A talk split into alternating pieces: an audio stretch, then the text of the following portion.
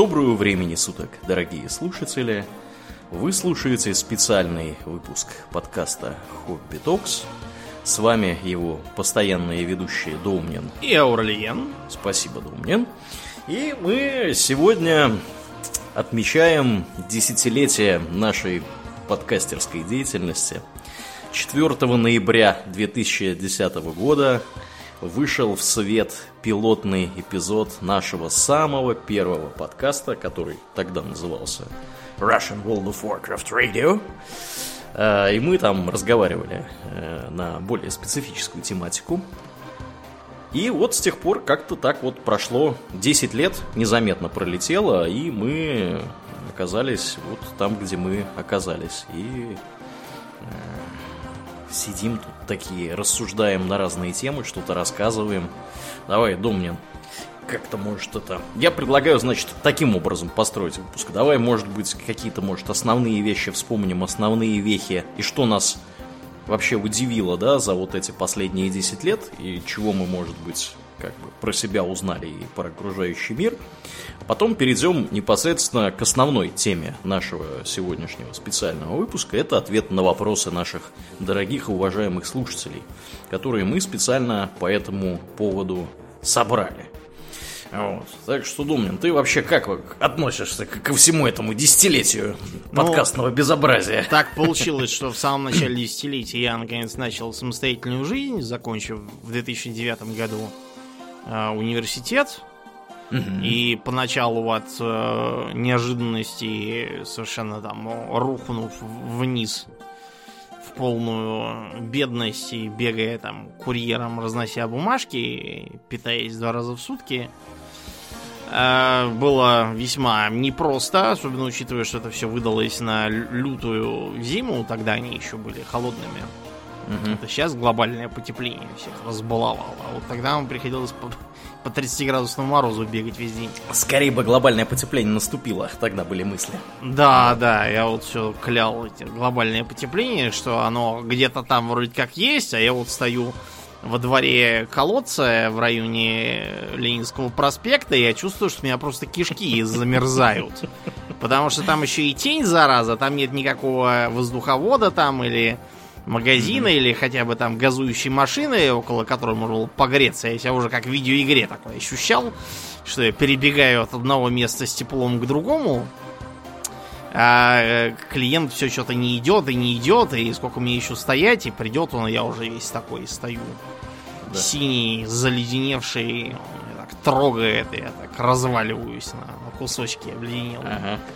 Потом да. дело, к счастью, пошло на лад, потому что я сообразил, что раз э, не выходит ничего конвенциональными методами, надо действовать как-то э, асимметрично, начал преподавать, переводить. Включать смекалку начал. Да, да, и так это все пошло, что я внезапно уже там как только потеплело, я заметил, что мне денег выходит столько, что мне прям раньше и не снилось. Я воспринимал как сокровище горного короля, хотя это, конечно, был совершенно обыкновенный, обыкновенный был доход. Угу. Вот для молодого специалиста в Москве. А потом э, я получил другое предложение и стал заниматься тем, чем вот я сейчас занимаюсь, утилизацией отходов в широком смысле. Я вот сейчас праздник кончится, как раз поеду запускать новую площадку. Мне это тоже интересно, полезно. Кроме того, хорошо подходит к моему образу жизни. Не надо никуда там вставать рано, куда-то ехать. Я вот это вот не люблю. Всю эту езду туда-обратно я наездился в юности, потому что мне так вышло, что все школы были бог знает где. Ну, вот. вы чувствуете, да, в чем успех этого подкаста? Домнина, задаешь Домнину один конкретный вопрос, а, он, он начинает, начинает да, разворачивать. То есть, если его вовремя не остановить... Да, это так будет ну, длиться до утра. Да, на самом деле, это, конечно, работает с обоими ведущими. Это, видимо, семейное. Тут у нас это, был слух, что мы с тобой дальние родственники. Вот, как, как кто-то написал где-то в интернетах. Да. Да, так что дело такое. Да, я, конечно, тоже вспоминаю 2010 год уже с трудом. Все-таки это память уже не та скоро старость, а одно, одной ногой уже это halfway there, как говорят, да, как говорят наши вот, э, зарубежные коллеги, halfway there. Вот, да, ну, я так припоминаю, что мне кажется, я как раз был между работами. Вот в 2010 году у меня происходило как раз переключение с финансово-экономической направленности моей работы в больше программистскую, техническую. Да, и, в общем, да, там тоже был период такой достаточно неоднозначный, потому что решительно было непонятно, чем в жизни заниматься. И вот подкаст, он во многом, мне так кажется, ну вот уже, да, мы уже, по-моему, как-то рассказывали в после шоу к этому, к этому подкасту, что многие наши воспоминания, они на самом деле хранятся в таком запакованном, по сути, виде, архивированном. И когда мы их вспоминаем, да, из архива этого воспроизводим, мы, по сути, их каждый раз воспроизводим на основании того опыта и тех ментальных моделей, которые у нас э, присутствуют в данный конкретный момент времени. Поэтому мы всегда что-то вспоминаем совершенно не так, как оно могло быть на самом деле. Вот как классический пример, да, Домнин э, долгое время считал и, может быть, до сих пор считает, что мы с ним были в Лондоне. Мы с ним в Лондоне да. не были. Нет, вот. про Лондон я, как... про Рим говорил. Вот, да, вот видите, Рим, да. говорит, что я путаю, и сам тоже начинает путать. Лондон приплел. Да-да-да, вот правильно. Он, ты он говорил про Рим, а я почему-то запомнил, что ты говорил про Лондон. Вот вам двойной пример, да, что мы вот оба да. что-то запомнили не так. Вот. Хотя у нас в голове все логично и совершенно замечательно хорошо. Так что да, конечно, 10 лет это довольно, довольно значительный период времени. Мы когда начинали, не думали, что все это закончится вот так, но оно еще, слава богу, не закончилось. Вот. Но тем не менее. Ну и в связи с этим я предлагаю, собственно, переходить к вопросам да. наших дорогих слушателей. А то мы тут можем так растекаться мыслью по древу еще долго. Вот, а, по сути, ни на что не ответим. Э, отдельно благодарим всех, кто пришел, задал вопросы. Все вопросы, э, по большей части, очень-очень толковые. Больше всего, как ни странно, пришло, видимо, у людей у Дона Патреона. Видимо, они самые такие заинтересованные, да, и мотивированные слушатели, то, что называется, да. Что-то подавляющее большинство вопросов пришло от них. Ну, ну они деньги платят, им интересно, кому они да. платят зачем. Да. Что это за люди? Да. кому, кому мы платим? А, итак, первый вопрос от Даши и Альберта. Мы точно не знаем, кто задавал вопрос, Даша или Альберт. Это, кстати, вообще творческий тандем такой э, продуктивный, потому что они генерируют, во-первых, очень много тем к этому подкасту, а во-вторых, вот вопросов будет. Мне кажется, самое большое число вопросов это вот от них. Может быть, они только снобу пободаются. Сейчас посмотрим, посчитаем. Вот. Если кто-то вдруг интересуется, посчитайте, сколько вопросов было от Даши и Альберта и от Нобу. Итак, вопрос номер раз. Вывели подкаст на протяжении целого десятилетия.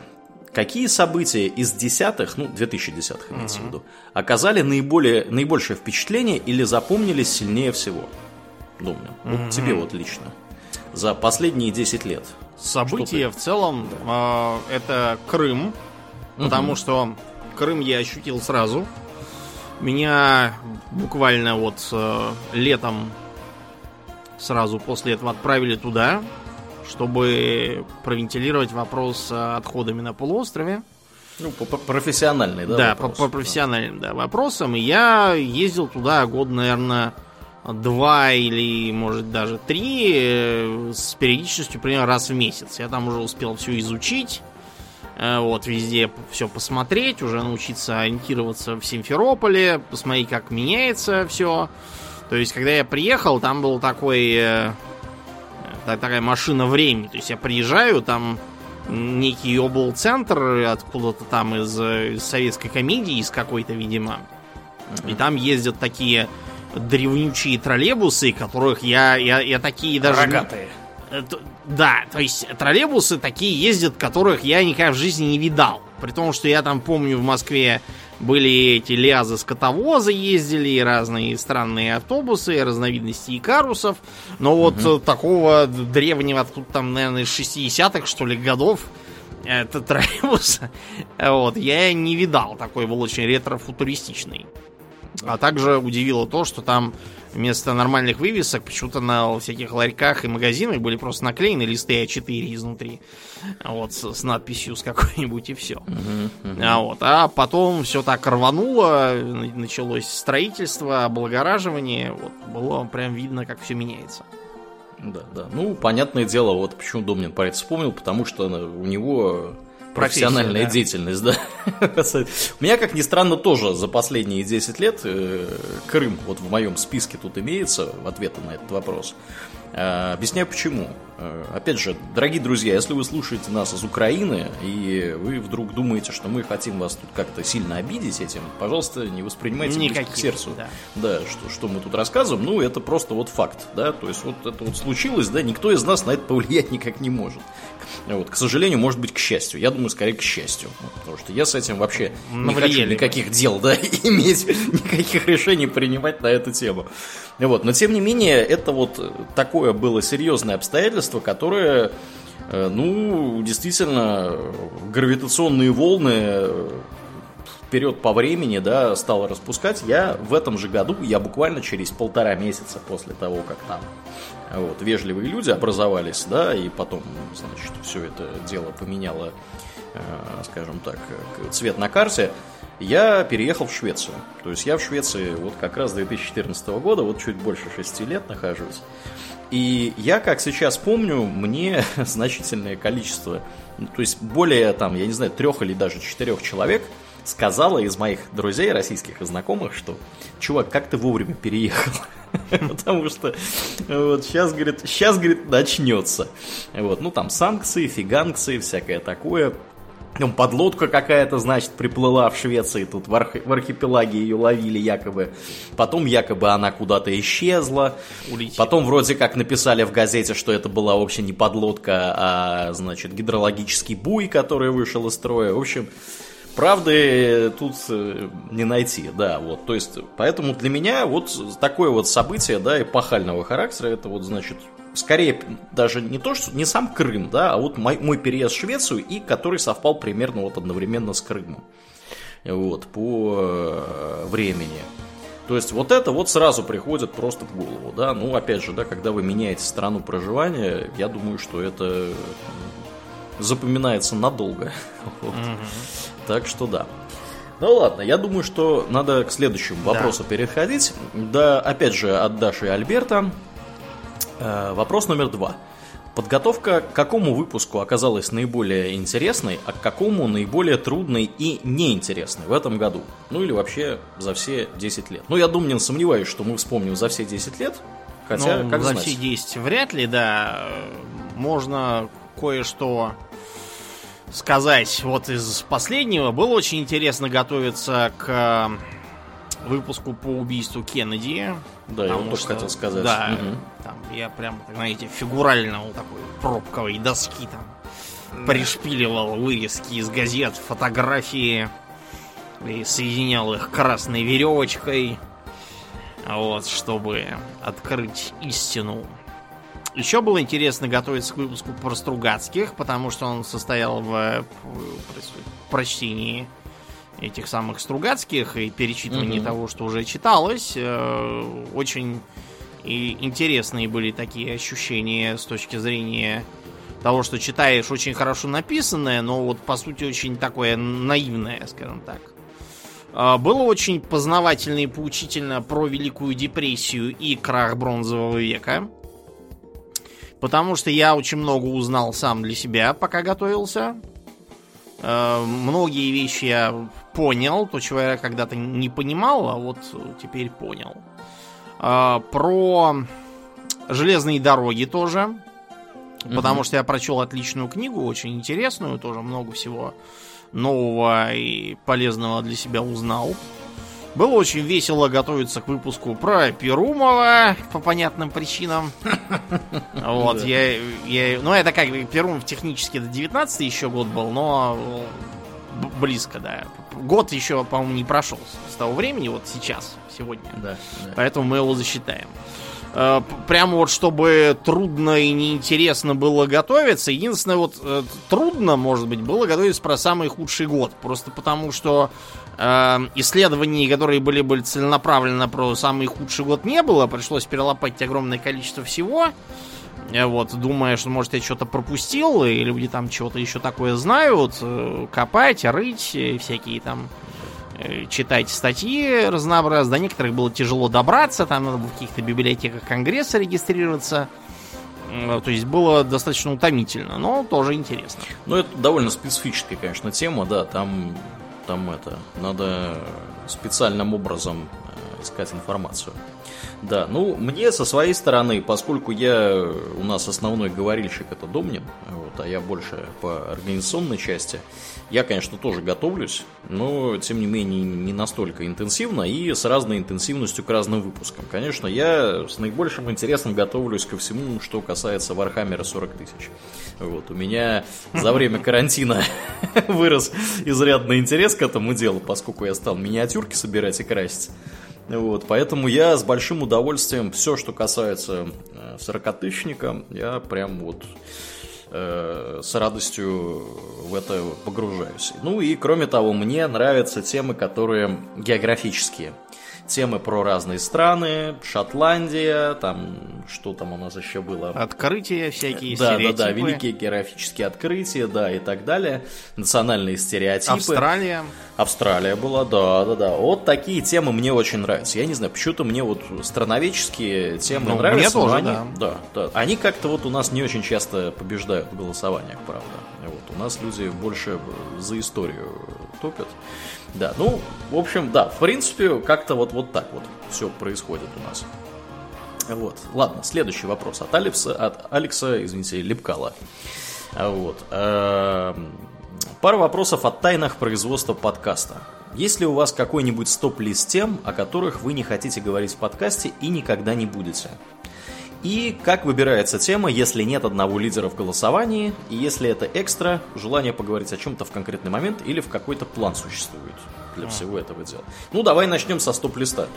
Со стоп-листа. Стоп-лист распространяется на темы чрезмерно злободневные, кто кого зарезал вчера, э, кто победил на выборах мэра в каком городе, Угу. Вот, кто ходил на какой митинг, это все рождает очень много ненужных абсолютно дискуссий, э, в которых эмоциональность э, присутствует в ущерб э, логике.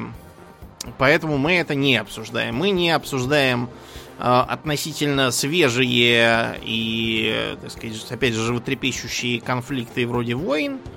Типа вот сейчас идет э, очередной конфликт в Нагорном Карабахе, мы это обсуждать не будем, потому что... Ну, тут причина на самом деле не только в том, что мы не хотим увязнуть угу. в бесконечных сражениях с теми, э, кто скажет, что вы продались, причем э, продались сразу всем. Там, да. И армянам, и азербайджанцам, да, и, и, и Эрдогану и, даже. И евреям даже тоже продались. Причем да. вот они неизвестны, но и им тоже. А, вот. И тут второй как бы момент есть не только в этом, а еще и в том, что все текущие моменты, они из-за того, что текущие, их трудно уяснить, выявить, разобрать. То есть нет э, такого э, как бы базиса из исследований, который можно ну, да. прочесть, где там все скажут без скатывания в то, кто за кого болеет. Вот, да. Ну, мы, конечно, ребята умные, но хотелось бы все-таки ознакомиться с э, мнениями других экспертов по вот конкретной вот теме, да, произошедшего. То есть прочитать там какие-то какие точки зрения там узнать, да, кто что Аргументацию говорит. услышать. Да, аргументацию услышать, потому что, ну, мы, конечно, можем тут что-то сами придумать, но если мы, например, вот в э, Горном Карабахе, да, ну, истории не знаем, Э, всех вот этих перипетий взаимоотношений э, Нагорно-Карабахской республики с Арменией и с Азербайджаном, я вообще с удивлением узнал, что Нагорный Карабах, он вообще огромный угу. по своему размеру. То есть это просто здоровенный кусок территории, понимаете? Для меня это было, ну, что-то вообще крошечное. Там, я не знаю, три села и все. Оказывается, нифига подобного. Угу. То есть, ну, понятно, что мы... Зачем мы вообще будем что-то высказывать на вот эти темы, если мы ну, не владеем материалом и как бы... Да, зря только чепуху молоть. Действительно, да, это как-то бессмысленно все выглядит. Из такого менее злобного есть не то чтобы стоп-лист, а просто э, когда нас э, спрашивают о чем-то, чем мы, ну, никак не интересуемся, не близки, там, не читали, не знаю, там, не смотрели и так далее. Угу. Вот, то есть, я не знаю, если нас там спросят про, э, я не знаю, субкультуру выращивателей марихуаны, мы не выращиваем, не выращивали, не собираемся и как бы не употребляем. Или, или, сами. или про покемонов что-нибудь. Да, про спро- покемонов тоже. Мгм. Как бы мы... Это получится по пустой пересказ каких-то статей, которые без нас можно прочесть. Если нам не, нечего сказать по теме от себя, то зачем мы такие нужны? Ни зачем. Ну, к счастью, конечно, темы в основном, которые у нас появляются, у нас все-таки темы генерируются в основном нашими слушателями, и наши же слушатели э, их выбирают, в общем-то, вот, демократической процедурой. Поэтому э, как-то вот так получилось, что, видимо, наши интересы, они с интересами слушателей, которые с нами остаются, они совпадают. Ну, Да. что, в принципе, логично, Да. потому что слу- слушатели с нами остаются. Вот. И получается так, что в основном все вот эти темы, да, которые в подкасте поднимаются, они тем или иным образом для нас интересны. Поэтому все вот таким образом выглядит. Ну а по поводу стоп-листа еще вот могу сказать, что у нас обычно, да, когда мы на этот вопрос отвечаем, да, у нас есть краткий вариант ответа. Это все, что касается религии, все, что касается политики. Мы стараемся не вот не принимать участие вот в этом всем деле, что немного иронично, потому что в ближайшие выходные, Домнин, мы с тобой как раз будем про политику говорить. Ну, да, тут надо сказать, что и про религию, и про политику мы рассказываем, но если это в таком э, э, философско-научном ключе, то есть не Ну про да. то, кто лучше, так сказать, да, что Голосуйте за таких-то. Да, или что надо верить таких богов, а не в таких, что эта религия плохая, а та хорошая, а в культурологическом... надо верить. Ну, извините, да.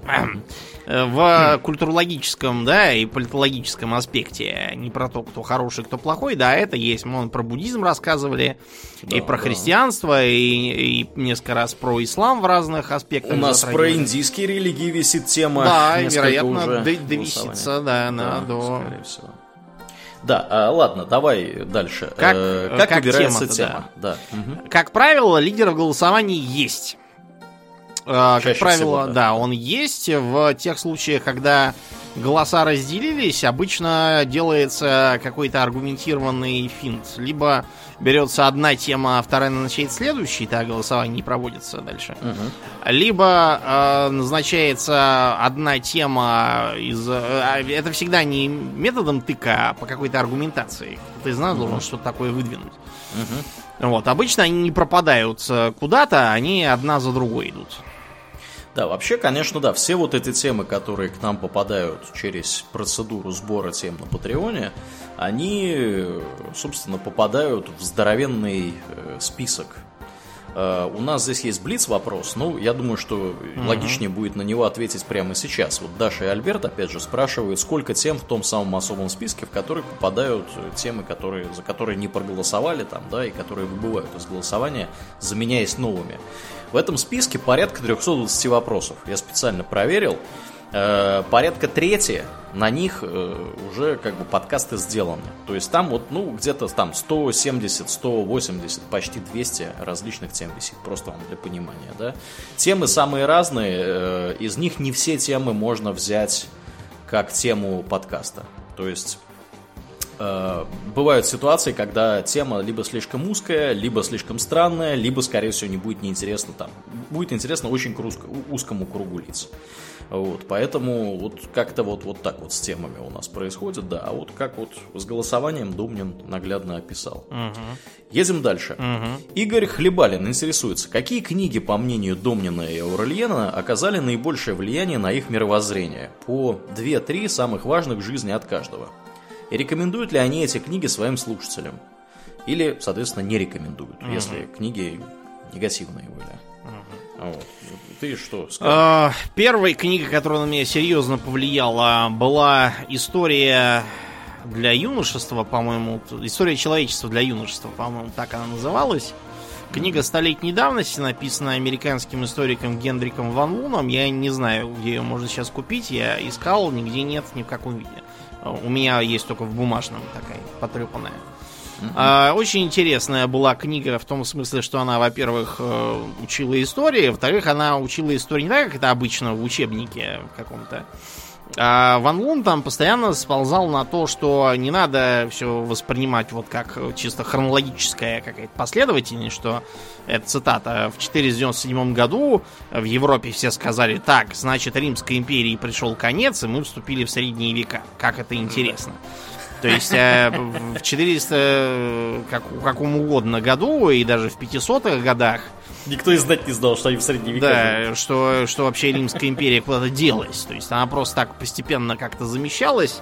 Э, Сенат, например, продолжал существовать и через 200 лет после официального падения Рима все просто немного так менялось, и люди менялись, и они этого не замечали, потому что они в этом жили. Это первое. Э, Второе, что на меня сильно повлияло, это, наверное, «Властелин колец» Толкина. А, потому что оно затронуло такие струны в душе, как э, э, такой вот э, умирающий в некотором роде, увядающий даже скорее мир, который стоит там на руинах прошлого, когда там были великие свершения битвы и полубоги, а сейчас вот осталось только их наследие, и нужно им правильно распорядиться, оно сильно предопределила мои вкусы и э, взгляды, тем более, что у меня-то был такой период в жизни, я был маленький, э, вот, вывезенный в Южное Бутово, где-то было плохо. Я все себя сам воспринимал как такого, знаете, э, совсем молодого эльфа, даже по человеческим меркам, который в таком увядающем мире, переживающем свою вечную осень такую живет и Э, себя чувствует плохо по этой причине. Да. И, наверное, третье это э, творчество Сапковского. Я говорю о, о не только Милздаре Герванте, но и о трилогии про гуситов. Mm-hmm. Я их читал уже довольно взрослым, но они так здорово повлияли в том смысле, насколько сложен мир, насколько многогранно все, насколько тяжело понять, где добро, а где зло, что из этого менее злое зло, что более доброе добро и так далее. И как тяжело самому потом не прийти совершенно не туда, куда хотел изначально. Угу. Поэтому угу. все, все три книги я рекомендую и считаю, что их было бы полезно всем почитать. Да. Uh, у меня два, на самом деле, ответа на этот вопрос. Э, первая самая мысль, которая пришла мне в голову, когда я увидел этот вопрос, она заключалась в том, что, ну, как бы вообще трудно достаточно uh, ответить, какие две или три книги можно порекомендовать или не порекомендовать, да, потому что книг вообще на самом деле огромное какое-то нечеловеческое количество прочитано, что мной, что Долбиным, мы вообще такие не сказать, чтобы сильно книжные черви, но читать любим. Mm-hmm. Читаем довольно много. Вот, если вдруг вы где-нибудь в интернетах видели, там, я не знаю, фотографии, по-моему, во ВКонтакте я постил фотку там, своего книжного шкафа, одного из. Вот, я думаю, что вы поймете, о чем, о чем идет речь, потому что книги тут, вот я, например, в Икее опять собираюсь заказывать шкафы, потому что у меня кончилось место в моих э, текущих шкафах, там уже все забито просто бумажными этими деревьями убитыми. Поэтому я хотел изначально-то ответить, что вообще это как-то вот и, и не сказать, какие книги сильно повлияли. То есть читать надо много, читать надо разное. Но потом я пришел к выводу, что все-таки пару книг я могу упомянуть в этой связи.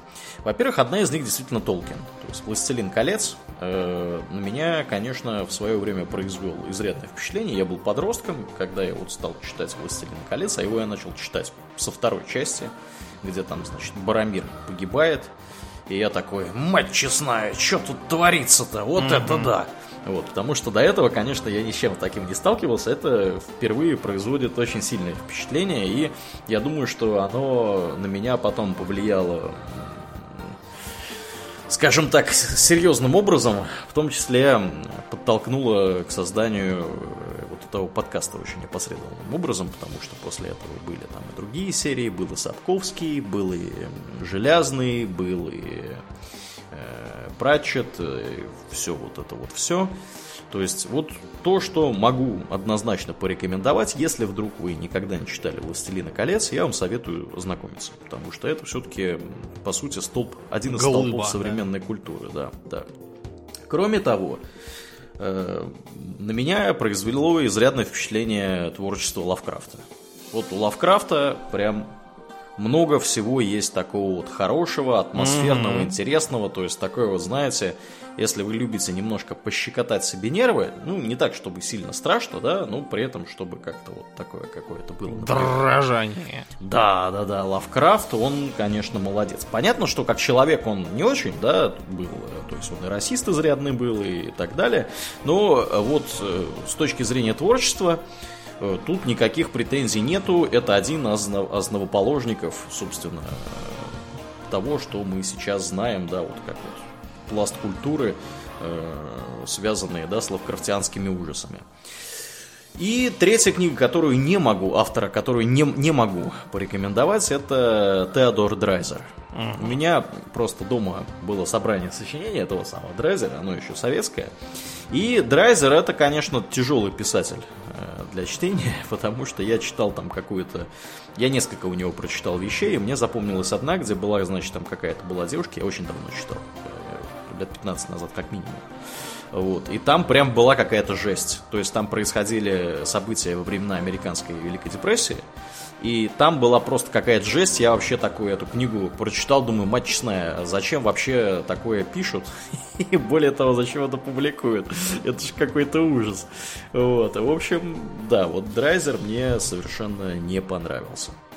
Поэтому его рекомендовать не могу. Толкин, Лавкрафт могу. Едем дальше. Mm-hmm. Александр Милошенко спрашивает, было ли вам жалко времени на игры? Вопрос с философским подтекстом. Не то, чтобы, э, не то, чтобы вы поиграли в игру, и она вам не понравилась, и вам жалко времени. А вот вы играете, все здорово, прошли рейд, а где-то внутри мысли. Столько времени, я мог бы книжку почитать. У тебя, Думнин, был такое? У меня такого не бывает по очень простой причине. Э, если я сел играть в игру, значит, я хочу сейчас играть в конкретно эту игру. Mm-hmm. Мне не бывает такого, чтобы типа, эх, что поделать, за игрушкой время поубивать, нет. Я в такие моменты лучше почитаю новости, что там в мире происходит, что про это пишут. А если я хочу садиться за игры, значит, что я не хочу садиться за книгу. Если я хочу садиться за книгу, я не хочу садиться за игры. Так что нет, жалко времени на игры не бывает. Так, ага. так же, как не бывает времени жалко на книги. Если уж я сел читать, то значит нужно. Ну, собственно, этот вопрос для меня является э, ответом на вопрос, почему я практически не играю в игры теперь. Потому что мне вот если на первую часть вопроса отвечать, да, было ли вам жалко времени на игры? Да, было. Потому что иногда вот садишься, поиграл, понимаешь, что как бы, ну, что-то как-то вообще ни о чем. Не цепляет, не нравится, игра вроде интересная, игра вроде популярная, все в нее играют, но потом вот меня лично очень сильно деморализует, когда ты смотришь в интернете и тебе там написано, что для того, чтобы пройти третьего Ведьмака, вот. Э, ну, там с разными, конечно, побочными квестами, судя по всему. Нужно 400 часов времени. Я не готов тратить 400 часов времени на видеоигры. Вот, серьезно.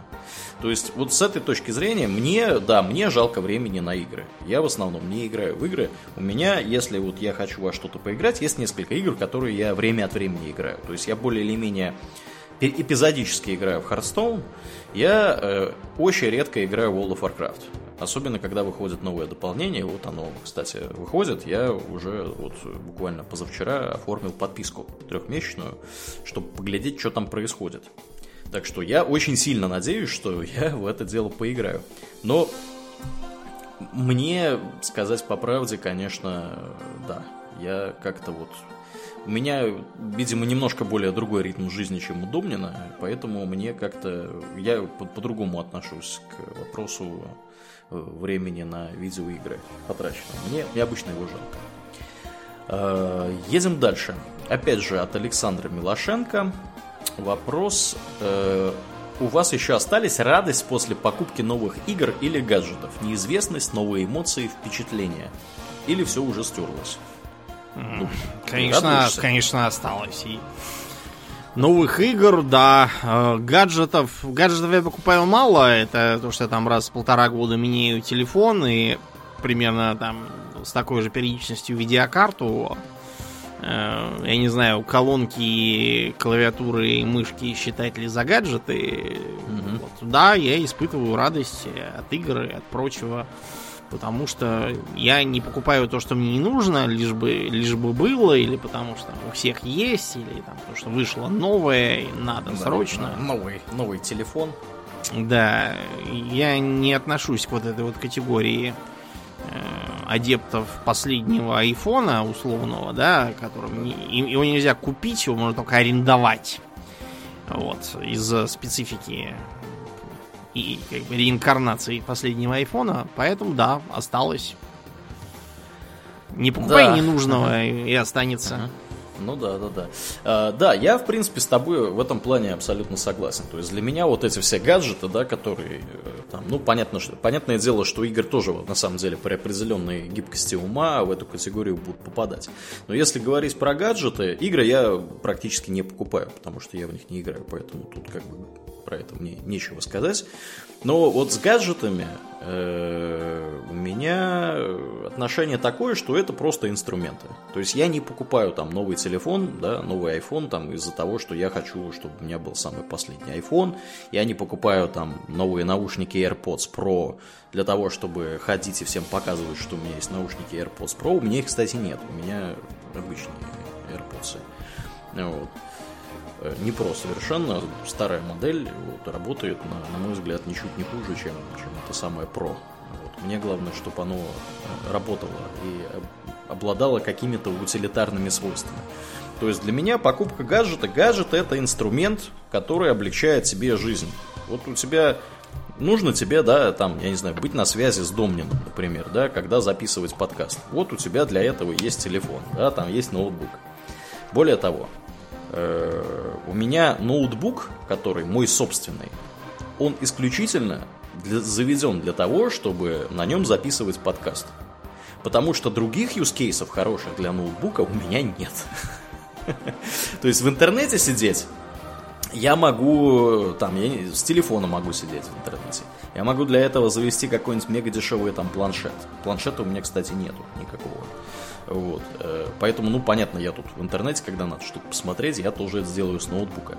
Но вот я просто тут как-то раз вот собрался, да, с мыслями, сидел, думал, а вот что я делаю на ноуте. На ноуте я в основном записываю подкаст. То есть все, что относится к подкасту, делается на ноутбуке.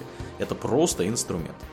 Вот. Э, если у меня там новые эмоции от того, что я купил себе новый ноутбук, ну да, наверное, там первые там два часа, что вот он такой новенький, на него надо все тут разное установить и всякое такое. Потом это просто инструмент. Знаете, как чайник, например, да, или там, не знаю, микроволновка.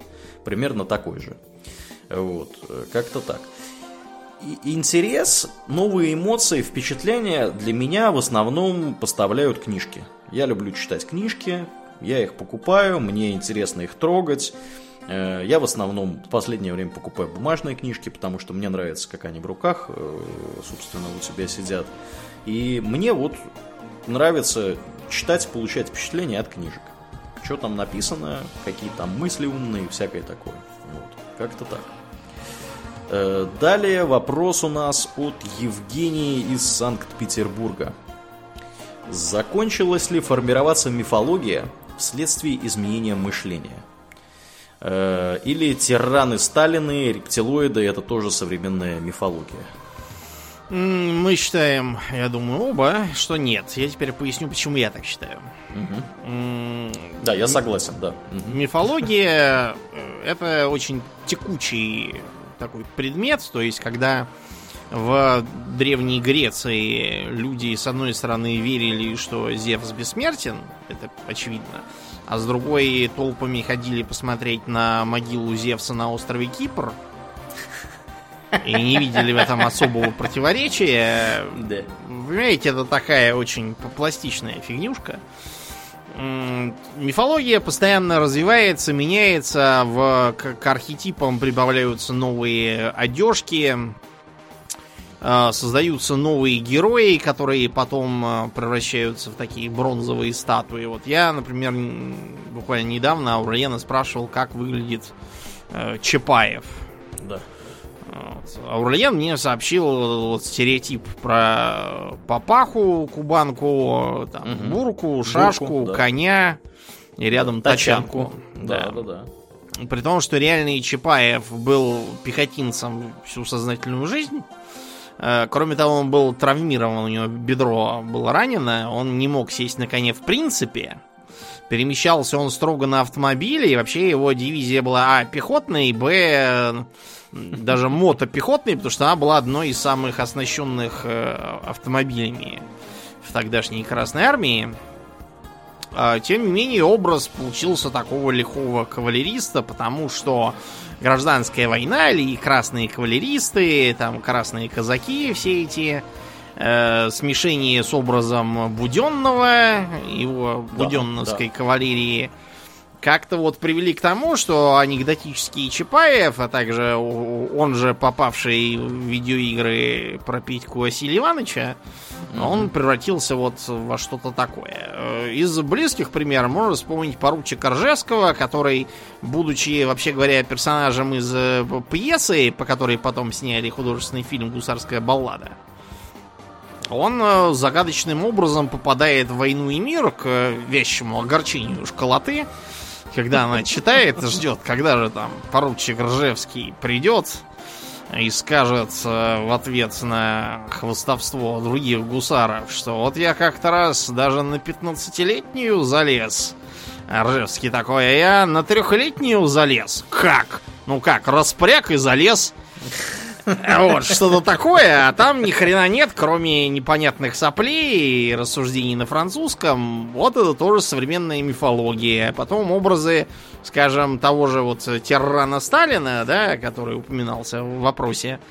Да. Э, он тоже мифологизирован в двух э, вариациях. В одной это безумный тиран, который всех истреблял миллиардами, расстреливая лично. В другой это вот с плакатов такой Сталин, такой Который молодой. принял Россию с Сахой, да, оставил да, с ядерным оружием. с ядерным оружием, и все, все абсолютно и всегда делал правильно, и... Да, никогда не ошибался. Да, никогда не ошибался, Лучший ходил друг в рваных детей. сапогах, да, это вот, и, и тому подобное. То есть э, на лицо вот все это мифотворчество, которое затмевает реального человека. Да, так то есть что... вот вы видите, да, что вообще вся вот эта вот мифологизация, она призвана объяснять действительность максимально простым образом.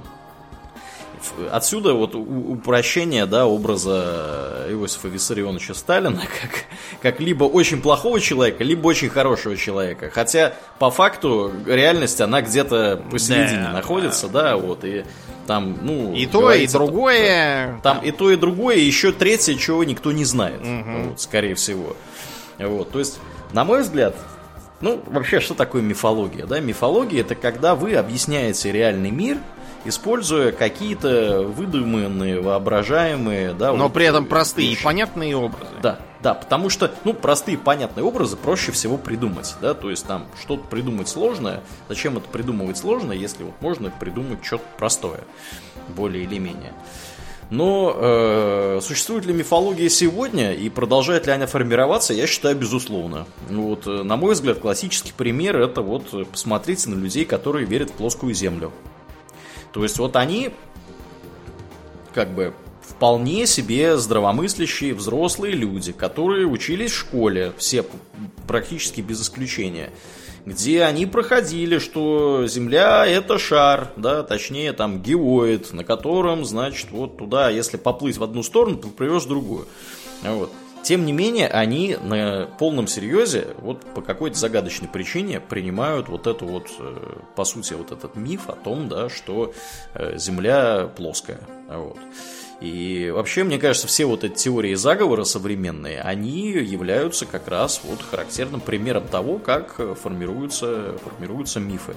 То есть вы объясняете реальность при помощи чего-то вымышленного и более, более того, руководствуетесь в своих, то есть мало того, что да, вы объяснили реальность и на этом остановились, вы еще для того, чтобы миф стал мифом, да, и вы как бы вот так сказать, это можно считать мифологией, вы должны еще, в принципе, как бы учитывать это в своей жизни.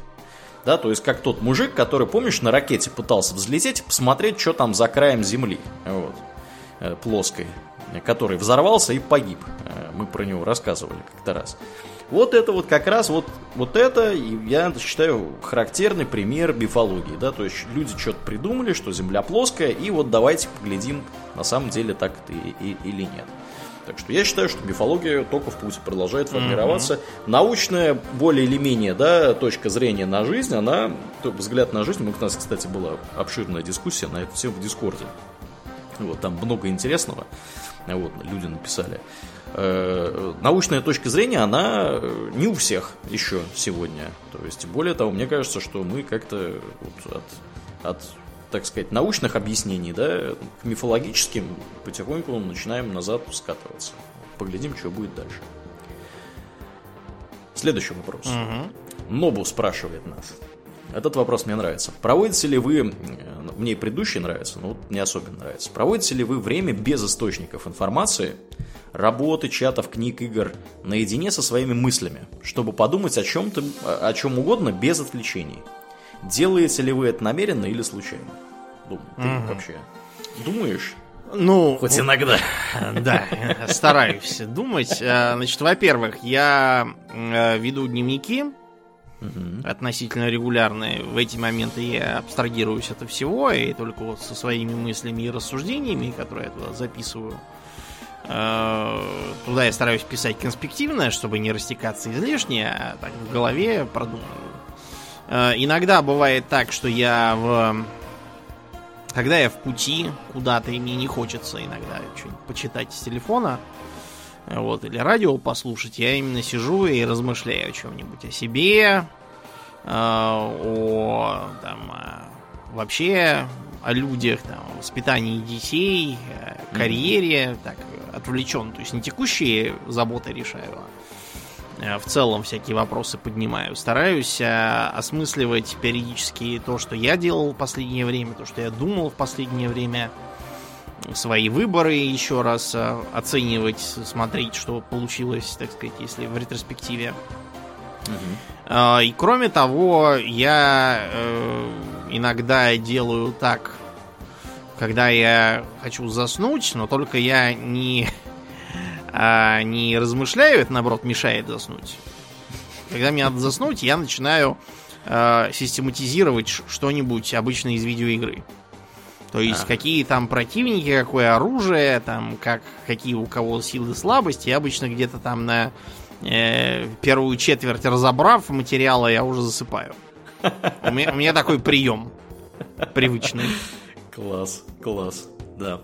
Э, ну, я, да, тоже в последнее время, особенно, кстати, часто это стало в последнее время происходить, э, я стал себя ловить на том, что э, я стараюсь находить какие-то промежутки времени для того, чтобы поразмыслить просто о происходящем, да. То есть тут надо пояснить вот что. Во-первых, мы, давайте отскочим назад немножко. Э, мы все вообще, вот, да, вот как люди, да, мы социальные обезьяны, по сути, по своей. Угу. Поэтому подавляющее большинство времени, если мы ничем не заняты, дефолт-система мозга наша, да, которая, собственно, управляет э, мыслительным процессом, да, то есть, ну, мы уже рассказывали, опять же, там, неоднократно в после шоу, что наше сознание вообще представляет собой такое вот что-то вроде луча прожектора в море мыслей.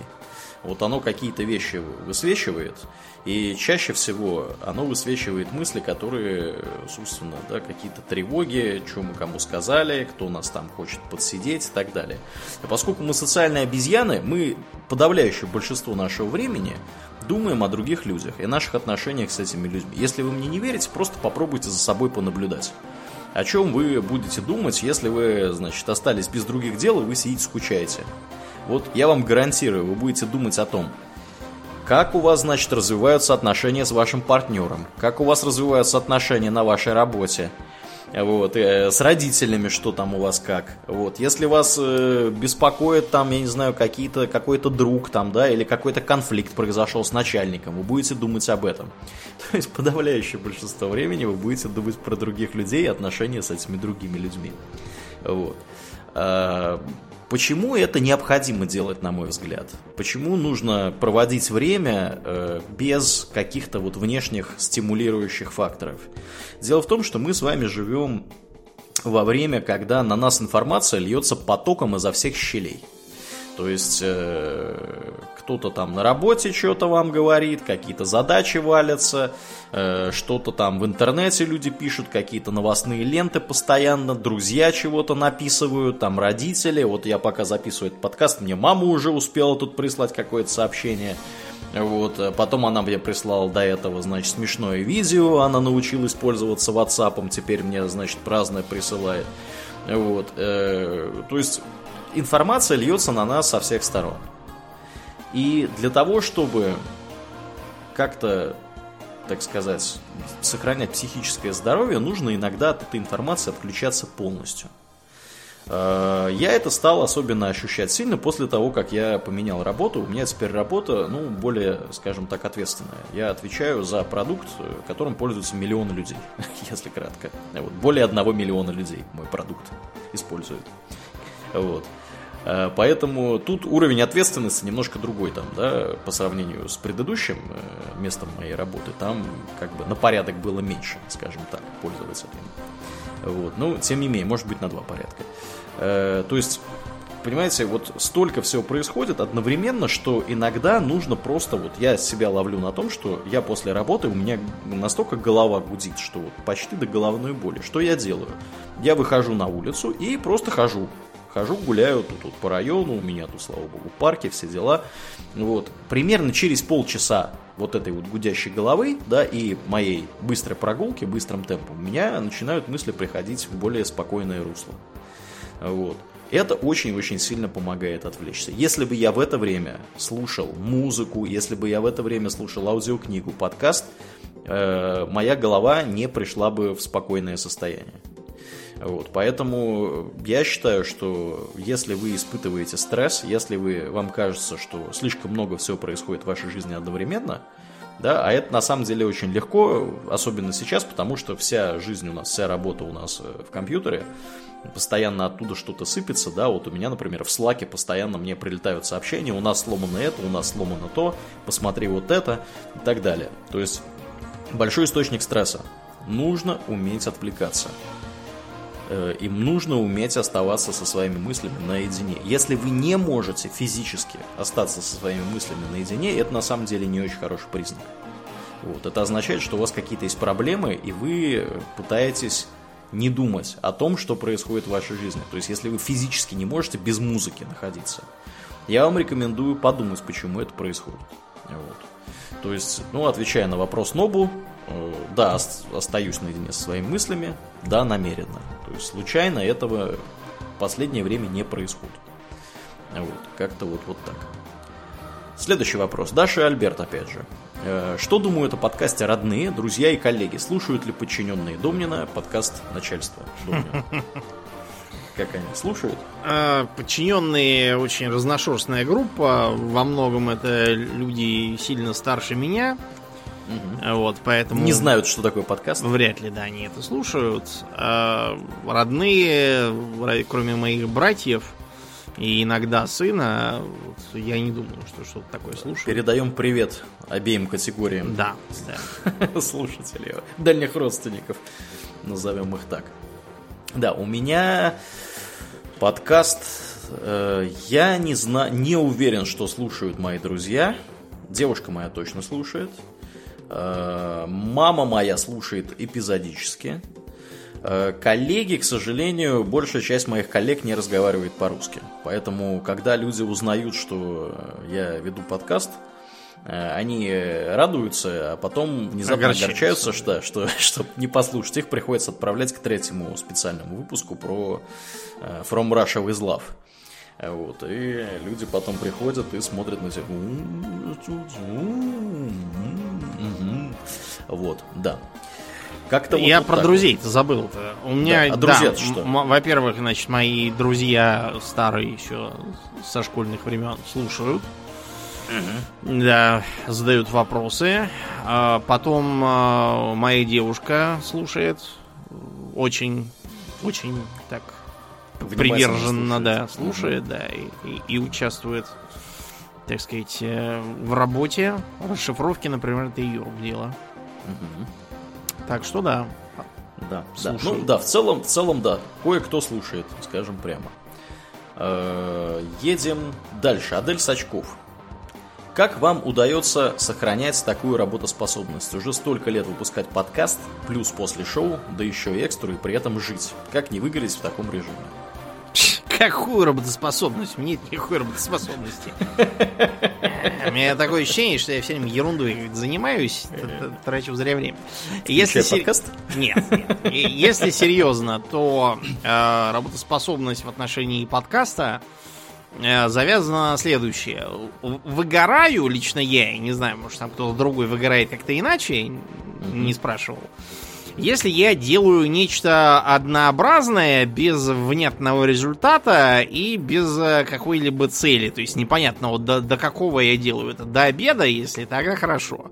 Да, если да, до... бесполезное с твоей точки зрения. Да, то есть я, когда я не вижу, что и зачем я делаю, и зачем это нужно лично мне или вообще кому-либо на этом свете, тогда, да, я выгораю, у меня опускаются руки, я этим заниматься, наверное, просто перестану и займусь чем-то другим. А подкаст это, во-первых, всегда что-то новое. Я постоянно читаю кучу всяких книг и справочников.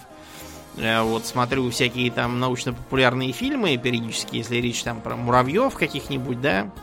Угу. Это интереснее всегда смотреть, чем читать. Э, когда нужно там после шоу освещать актуальную жизнь, в экстрах высказывать какие-то э, мысли и рассказывать истории, которые тебе хочется рассказать лично, потому что ты их выбираешь угу. под свое настроение и э, вдохновение. Я в таких условиях выиграть просто не могу, потому что я занимаюсь тем, чем мне хочется и тем, чем ну, мне да. нравится. Так что тут вопрос работоспособности к подкасту не стоит. Он стоит вот если ко всяким другим делам. Э, тогда, да, я, например, я катастрофически ненавижу всякую работу по дому, типа уборки, мытья полов, окон и тому подобное. У меня лично... Да, это чистая правда, дорогие друзья. Я несколько раз был в гостях у Домнина. Все, все так. Да, потому что я вижу в этом какой-то абсолютно сизифов труд. Какой смысл э, чего-то там мыть, убирать, если оно никак принципиально не улучшает мою жизнь, я просто не вижу ничего этого. У меня такой э, философический взгляд. Грязно, чисто, какая разница. Дыр в полу нет, и ладно. С потолка не льет, и хорошо. Вот если льет, да, да тогда надо лезть чинить. Если там на нем просто там в кухне закоптилось, ну и фиг с ним, он не мешает. Вот к этому, да, я абсолютно не работоспособен, ленив, там, сонлив и так далее. А, к подкасту я всей душой, это очень важная часть жизни. В подкасте не выгорает.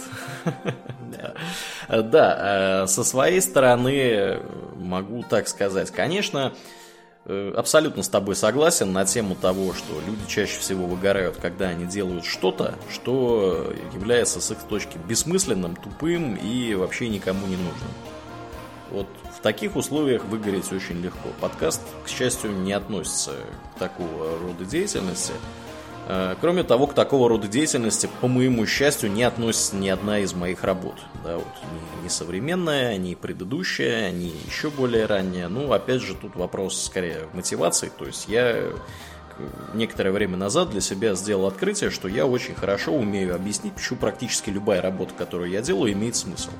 Вот. Это, кстати, довольно полезный навык в жизни. Вот. Если вы вдруг э, делаете что-то такое, что вам кажется бесполезным, попытайтесь найти в этом пользу для других людей. Вот. Э, наверняка вы ее найдете, потому что чаще всего абсолютно бесполезная работа, да, но она просто, скорее всего, оплачиваться не будет никак. То есть, если Ну, нужна. как, когда как. Ну, и полезная работа ни хрена не хочет оплачиваться. Да, ну это да, это отдельный, конечно, разговор. Да, ну а так, э, что сказать, мы работоспособны. Здесь, я думаю, Адель имеет в виду, конечно, объем всего происходящего, потому что мы действительно много всего делаем, и у нас и подкасты после шоу, и экстра, и вот серия про Warcraft у нас тут вышла, и вот э, всякие другие внеочередные выпуски. Э, Это, друзья, все требует очень хорошего уровня организации и планирования. К счастью, в нашей творческом, в нашем творческом тандеме есть один человек, который этим очень даже гораздо заниматься. Вот, то есть у нас есть более творческий вот, ведущий, а есть более такой организационный ведущий, да, администратор и вот как вот Янус Полуэктович, да, Да. в известной, значит, э, э, понедельник начинается в субботу в произведении, там, значит, их два. Вот один, короче, талантливый администратор, второй талантливый ученый. Вот у нас примерно так же. Вот, Все я должны думаю, заниматься что- своим делом. да, да, я думаю, что вы без труда догадаетесь, кто из нас кто в этой истории. Вот, э, в общем, как-то так. Ну а так, конечно, да. Нет, вообще работы, конечно, очень много. И по части подкаста, и по части основной работы. То есть у меня, например, э, охреневание от происходящего происходит 5 дней в неделю как минимум. Вот. Шестой день у меня просто нет основной работы, поэтому можно немножко расслабиться. Вот. Но по большому счету у меня, например, выходной только один. Вот. Э, Это воскресенье чаще всего. Потому что в воскресенье активной работы не происходит. Мы чаще всего публикуем э, подкаст в воскресенье, да, но это довольно быстро происходит и безболезненно. Вот. Ну и потом все-таки мы привыкли, и э, как-то вот оно, знаете, когда, когда у вас есть когда вы вошли в рабочее русло и вы занимаетесь тем, чем вы занимались на протяжении там, длительного промежутка времени, вы просто к этому привыкаете. Это примерно как ходить на работу для меня, да, то есть я, вот для меня, вот серьезно, да, по уровню, э, скажем так, задум, задумываться, да, мне не нужно задумываться, нужно мне писать подкаст, не нужно мне писать подкаст, это просто вот, это медицинский факт, да, это часть моей жизни, что я там должен с утра встать, там, позавтракать, пойти на работу, вот то же самое для меня, э, что я должен в субботу вечером записать подкаст с Домнином. Вот, это просто часть, часть моего, э, так сказать, распорядка жизни на данный момент. Вот, поэтому я не могу сказать, что у нас много выходит, уходит каких-то каких-то там Сил. э, да, сил, усилий именно вот психоэмоциональных для того, чтобы собраться, все вот это организовать. Да, поначалу такое было. То есть мы, у нас был период времени, когда мы записывались нерегулярно, да, потому что у нас не было этой привычки. Но теперь у нас есть эта привычка. Мы знаем, что нас ждут там десятки тысяч людей э, ждут подкаста. Вот, мы не можем их подвести. И это, ну, по сути, у нас нет других вариантов. Вот, поэтому, вот, мне кажется, вот такой вот ответ я могу Аделю дать. Спасибо за вопрос, кстати. Едем дальше. Вопрос от Нобу. Как вы планируете свои расходы? Какие используете идеи принципы, или, может быть, даже программы для этого? Домнин, ты как планируешь свои расходы? Ну, я тягощен семейством, скажем так, которое надо содержать, которое имеет обыкновение питаться, Да. которое желает носить новые кроссовки, которому вот эспандер понадобился из-за его балетной школы. А Вот буквально вот по- позавчера, вчера даже заплатил, должны завтра привезти. Поэтому расходы я обычно я так за- зачитываю там э, примерно половину своих доходов у меня вот сейчас уходит в этом отношении. В остальном я э, мне помогает то, что я питаюсь по режиму. То есть у меня обычно там такое умеренное питание. Я как раз похудел, те, кто ходил лично на э, встречу в минувший четверг, те это могли видеть самостоятельно. Поэтому я просто знаю, что мне надо покупать. У меня такое меню в голове постоянное. Я особых запасов не делаю. Обычно беру там по дороге из спортзала э, дня на два себе запас. Э, у меня раньше, когда я был совсем молодой, у меня не было регулярных заработков, я занимался репетиторством и фрилансом, я вел специальную, э, специальный бухгалтерский файлик, куда записывал все доходы и все расходы до рубля. Мгм. Вот, я мог таким образом следить, что, что я делаю, на что я трачу и тому подобное. В остальном у меня расходов э, как бы мало, в одежде я очень консервативен, э, покупаю ее Даже малый... в коммерсанте уже заметили. Да, даже Твой коммерсант уже, уже вывесил меня на передовицу. Удивленный этим. Вчера мне мама уже сообщила даже, что про тебя в коммерсанте писали. Да, нас с- по справедливости ради про меня не написали, про меня скорее взяли у, Сфотографировали, да. взяли у, у метрошников с их э, камер кадр, это даже не совсем сфотографировали. Да. Да, потому что я уверен, что это камера, которая висит там сверху на станции Китай-город и на других, вот она меня и сфотографировала. Понятно. А, да, и поэтому у меня нет особенной, особенного плана. Все, что я получаю, я вношу на свой счет в банке. Вот, и с этого банка расходую с помощью карты и приложений. Я наличных денег уже наверное, не держал в руках, я не знаю сколько. Ме- месяца три верных. Если не считать там пару раз, когда мне надо было просто курьеру заплатить, э, который не брал. Любители. Я годами денег не держу бумажных в Ну, руках. да. Пока когда за границу не езжу. как-то я не знаю, почему, почему мне это было так. Я, наверное, просто по, по привычке продолжал, мог бы и раньше отказаться. Так что э, я просто вижу, что и на что я расходую, периодически просматриваю историю расходов э, в приложении. Вот, и остатки просто оставляю там, они лежат, лежат, Мгм. накапливаются, и очень меня радует, то, что у меня такая у Скружа Макдака есть периодическая привычка, то такой он реально нырял там в деньги. Да, я да, так золото. виртуально гляжу там на приложение и такой, я богат, богат. Да, да. На самом деле это с психологической точки зрения, я давно уже читал, вроде как было исследование на эту тему, если ты можешь э, вот так вот делать, как Скрудж Макдак, это повышает э, твое, значит, настроение. Да. Вот. Особенно это хорошо работает с бумажными деньгами, потому что их еще можно поосязать немножко руками, да, пересчитывается так, банкноты, о, такой, «О, сколько денег, Мне когда было товарищество». 19 лет, я впервые работал в банке в этом, я когда получал там зарплату 20 с чем-то тысяч. Да. Вот, я эти тысячные бумажки даже старался сначала никуда не тратить, а вот так вот просто так держал такую пачку в руках. Это на самом деле хорошо, да, для пси- психологического состояния. Вот, то есть видно, видны результаты, осязаемые результаты вашего труда. Вот. Я со своей стороны, в принципе, тоже на Домнина похож. В разные промежутки времени я пользовался разными э, вещами, да, начиная там от э, документа в Excel, таблички, да. Ну вот сейчас, например, да, я пользуюсь, у меня все супер простое. У меня есть банковское приложение, которое, понятное дело, шведский банк, оно категоризирует расходы по разным там, значит, 9 разным категориям. Кроме того, там есть отдельная категория, я откладываю деньги как бы на сберегательный счет. Ну, он не сберегательный, это просто отдельный счет, который вот там деньги накапливаются, да, на черный день.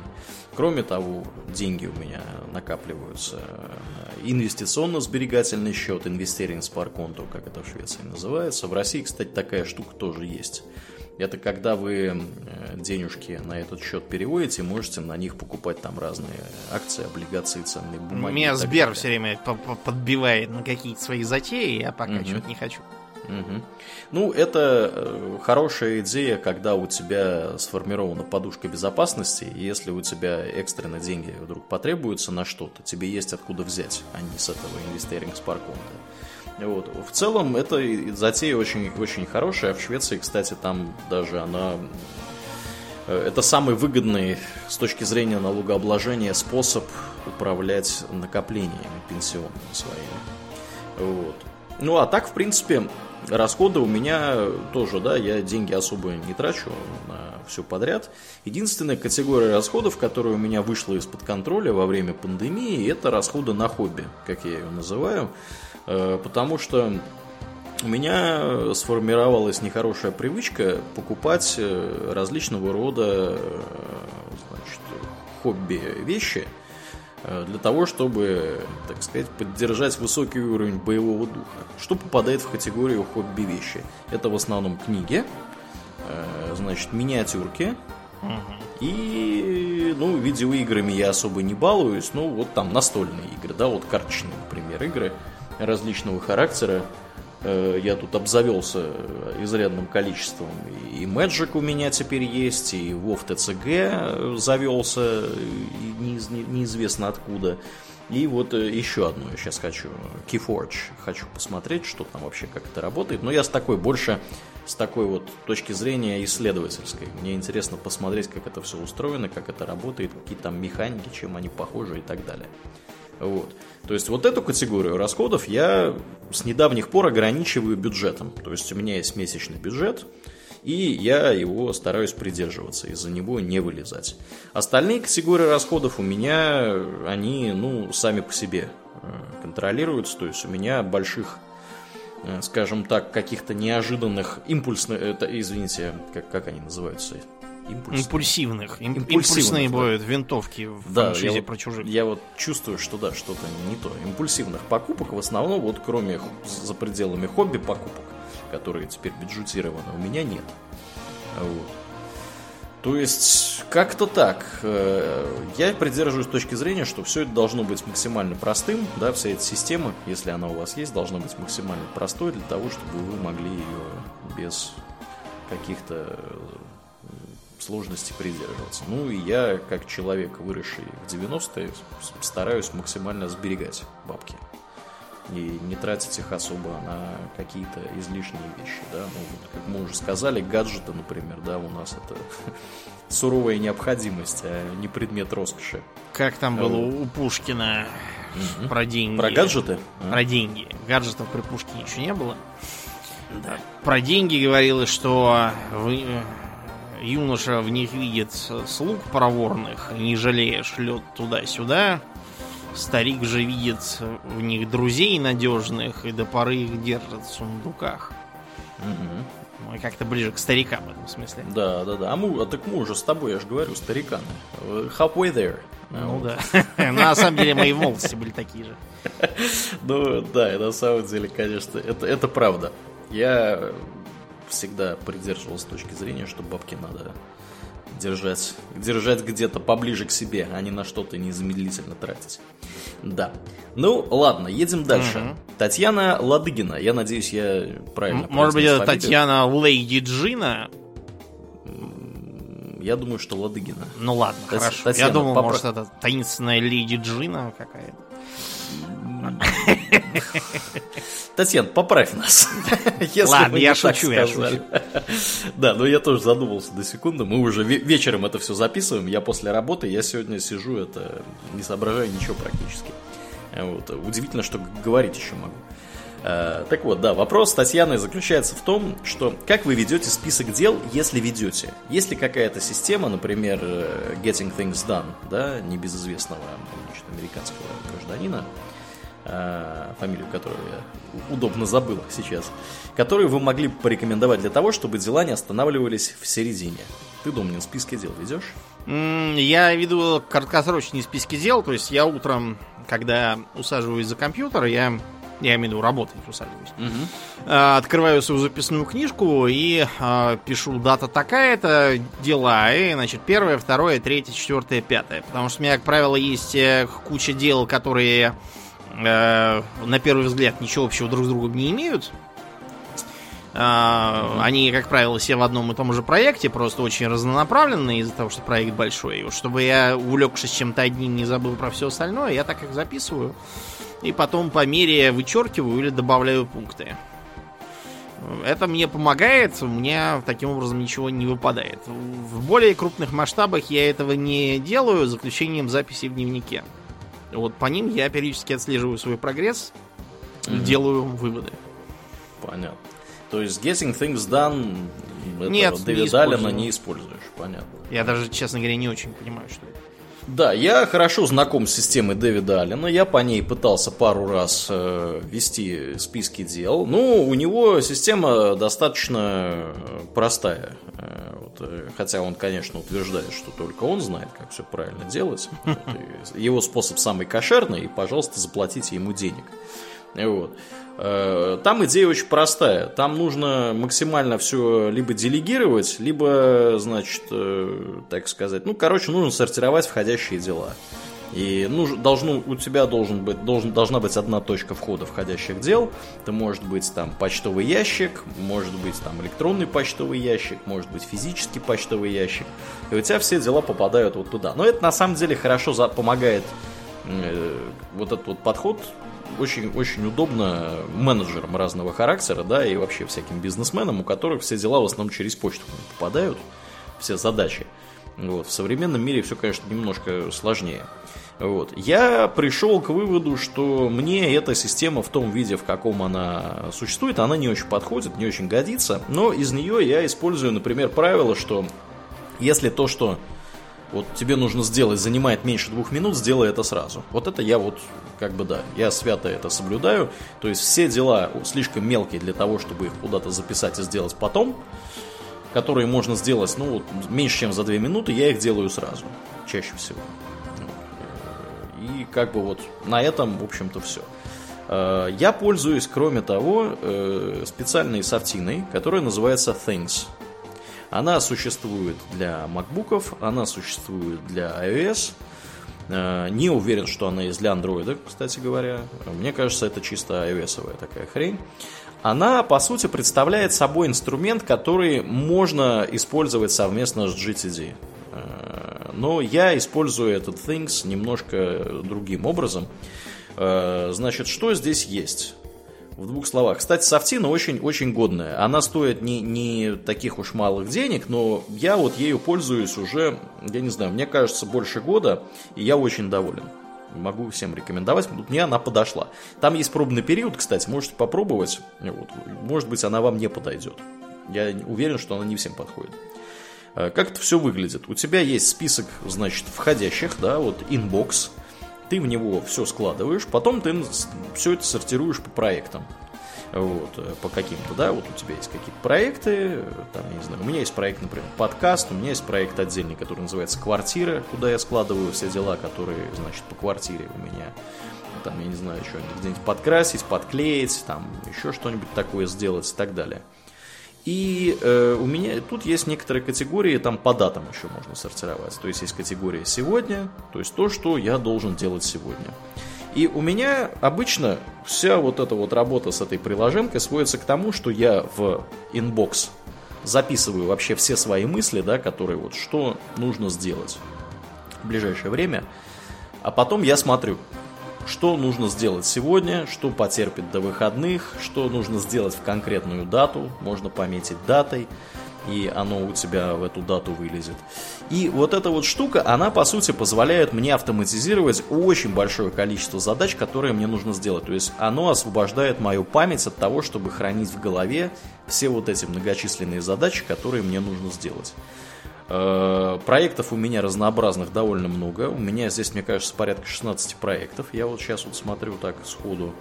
Э, ну, тут проекты какого характера, да, я уже сказал. Там есть квартира, работа, потом подкаст, э, потом там отдельно для 40-тысячника у меня проект и так далее.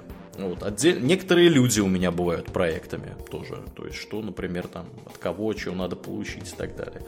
Вот. Ну, это вообще, конечно, гораздо более такая развернутая история. Э, поэтому я не буду сильно э, тут заострять внимание, но вот э, программку Things могу рекомендовать. То есть она позволяет мне очень сильно разгрузить мои когнитивные способности. Мне, по сути, нужно... То есть я этой системе доверяю. Вообще любая система, которой вы пользуетесь, самая ее важная черта, она должна быть удобной в использовании, вы должны ей доверять. Да. То есть вы должны быть уверены, что вы ничего, ничего не упустите. Вот, как только вы системе доверяете, э, скорее всего, у вас будет там great success, да, как говорит э, один персонаж. Вот, небезызвестных двух уже фильмах. Вот. Да, так что как-то так. Следующий вопрос. Нобу спрашивает. Расскажите о приобретенных вещах, которые сильно улучшили или облегчили вашу жизнь. Любых, даже новый холодильник или чашка подойдут. Думаю, вот Мгм. какие вот вещи. Ну, значит, насчет чашки. Я некоторое время назад, по-моему, что-то около года, наверное, а может, чуть меньше, приобрел себе полулитровую чашку из закаленного стекла. Почему полулитровую? Потому что у меня есть обыкновение пить много чаю. Вот, и я поэтому выпиваю сразу вот по, по пол-литра за один присест. Иду наливать новую. Так как-то повелось с детства. Как, помнишь, лет, наверное, что ли, 20 уже назад э, вы с мамой подарили э, моей семье три чашки. Большую, среднюю и маленькую. То есть предполагалось, Мгм. что там папе, маме и маленькому Мишутке. Как Что-то смутно, да, сказки. припоминаю. Я моментально себе захавал самую большую чашку, эту, с ней с тех, с тех пор, да, и, и пил. Вот поэтому чашка это для меня важно. Вообще, да, чашка большая, это на самом деле, это, это серьезное, серьезное подспорье, скажем прямо. Я тоже предпочитаю большие чашки, потому что большие чашки реже приходится доливать. Мгм. Вот, я думаю, подозреваю, что ты тоже, как и я, очень любишь пить чай в Да, больших количествах, вот, нечеловеческих, поэтому большая чашка наша все.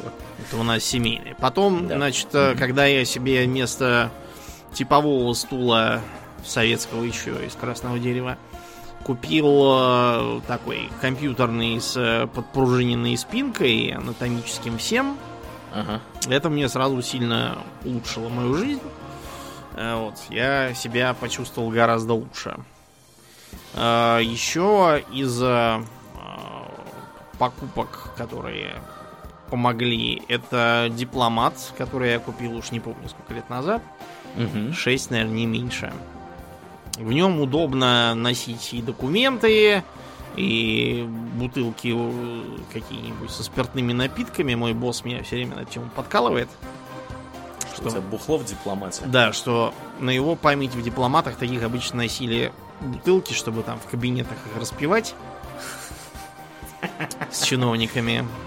Хорошая идея. Но на самом деле я, да, неоднократно носил бутылки. Удобно, это удобно.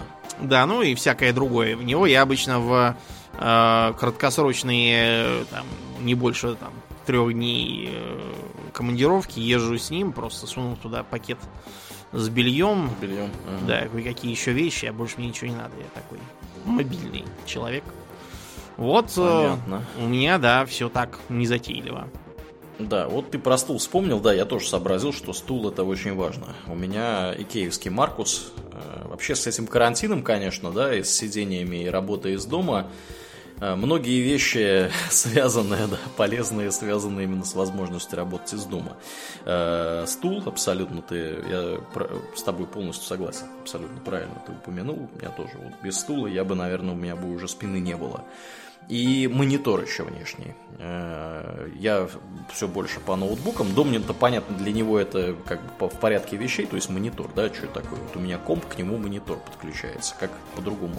Я в основном с ноутбуками имею дело, потому что ноутбуки можно таскать, их можно носить на работу, с ними можно ходить по совещаниям. Э, Ну, вот как-то вот последние, там, я не знаю, 9 лет, я даже больше, чем 9 лет, на самом деле больше, чем 9 лет, 13, наверное, я уже с ноутбуками тусую, и вот мне очень нравится. Поэтому внешний монитор, на котором можно смотреть вообще, в который глаза, чтобы не вытекали из него, да, при попытке понять, что происходит у тебя в коде приложения, это очень, очень полезная штука оказалась. Из э, э, неожиданных вещей э, я не могу нарадоваться на то, что я в свое время купил шуруповерт. Вот когда я въехал в свою квартиру, э, у меня тут, понятное дело, были голые стены и куча коробок с мебелью из Икеи. Вот если бы не шуруповерт, я бы, наверное, тут вообще охренел бы, собирая все это, что у меня тут собрано теперь. Шуруповерт это, ребята, реально очень крутая штука. Он же дрель. Переоценить вообще пользу шуруповерта крайне сложно. Поэтому вот шуруповерт это, это очень-очень облегчающая жизнь штука. И из последнего, что я тут недавно покупал, я уже в после шоу про это рассказывал, э, клей для миниатюрок цитаделевские. У меня был для этого, до этого куплен клей от другой компании, который называется Army Painter. Он менее удобный. Стаделевский более жидкий, хорошо везде заливается, не дает никаких странных артефактов в виде белых нитей. И, в общем, это самый приятный клей для покраски, э, извините, для, значит, склейки, сборки миниатюрок, который я держал в руках. Вот, как-то вот, вот так, с необычными приобретенными вещами. Следующий вопрос.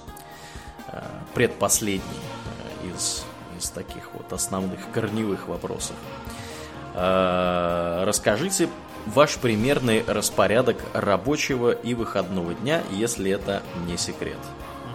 Секрет. Какой там у нас секрет? Распорядок рабочего дня примерно такой. А, я просыпаюсь по будильнику там в районе 9. Угу. Беру телефон, выключаю будильник и открываю новости, чтобы понять, не началась ли война и не нужно ли уже Бежать. Бежать, вооружаться. А, потом встаю, умываюсь, облачаюсь в халат. Кстати, вот халат тоже к предыдущему пункту относится. О, да. Очень сильно да, вот, облегчает жизнь при моем да, да, образе. Да.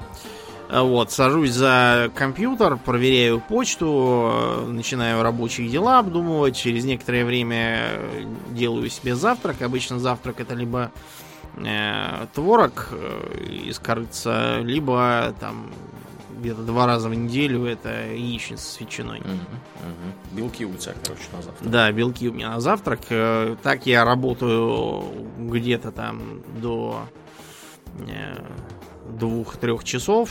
Потом я обедаю.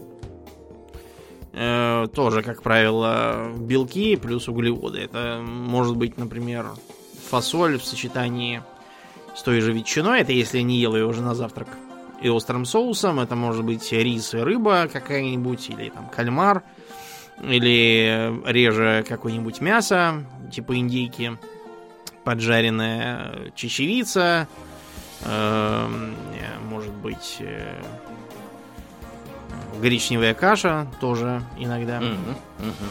Потом я подбив концы на работе так, чтобы можно было некоторое время отвлечься, иду в спортзал. Часа через два возвращаюсь.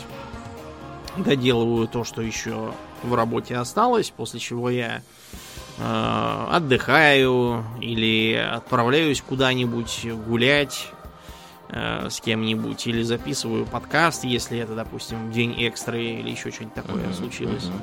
Это рабочий день обычный. А, я иногда не ужинаю вовсе, если я плотно обедал. Вот, э, только что-нибудь символическое, типа яблоко съедаю. Или ужинаю там куском мяса тем же самым. Тут тоже обычно сразу по возвращении из спортзала. А ложусь где-то там в районе полуночи, может быть, немного за. В выходной день я просыпаюсь поздно, часов в 11. Э, завтракаю, опять обычно творогом. Потом, э, если это суббота, я сажусь за компьютер готовиться к выпуску, который будет сегодня.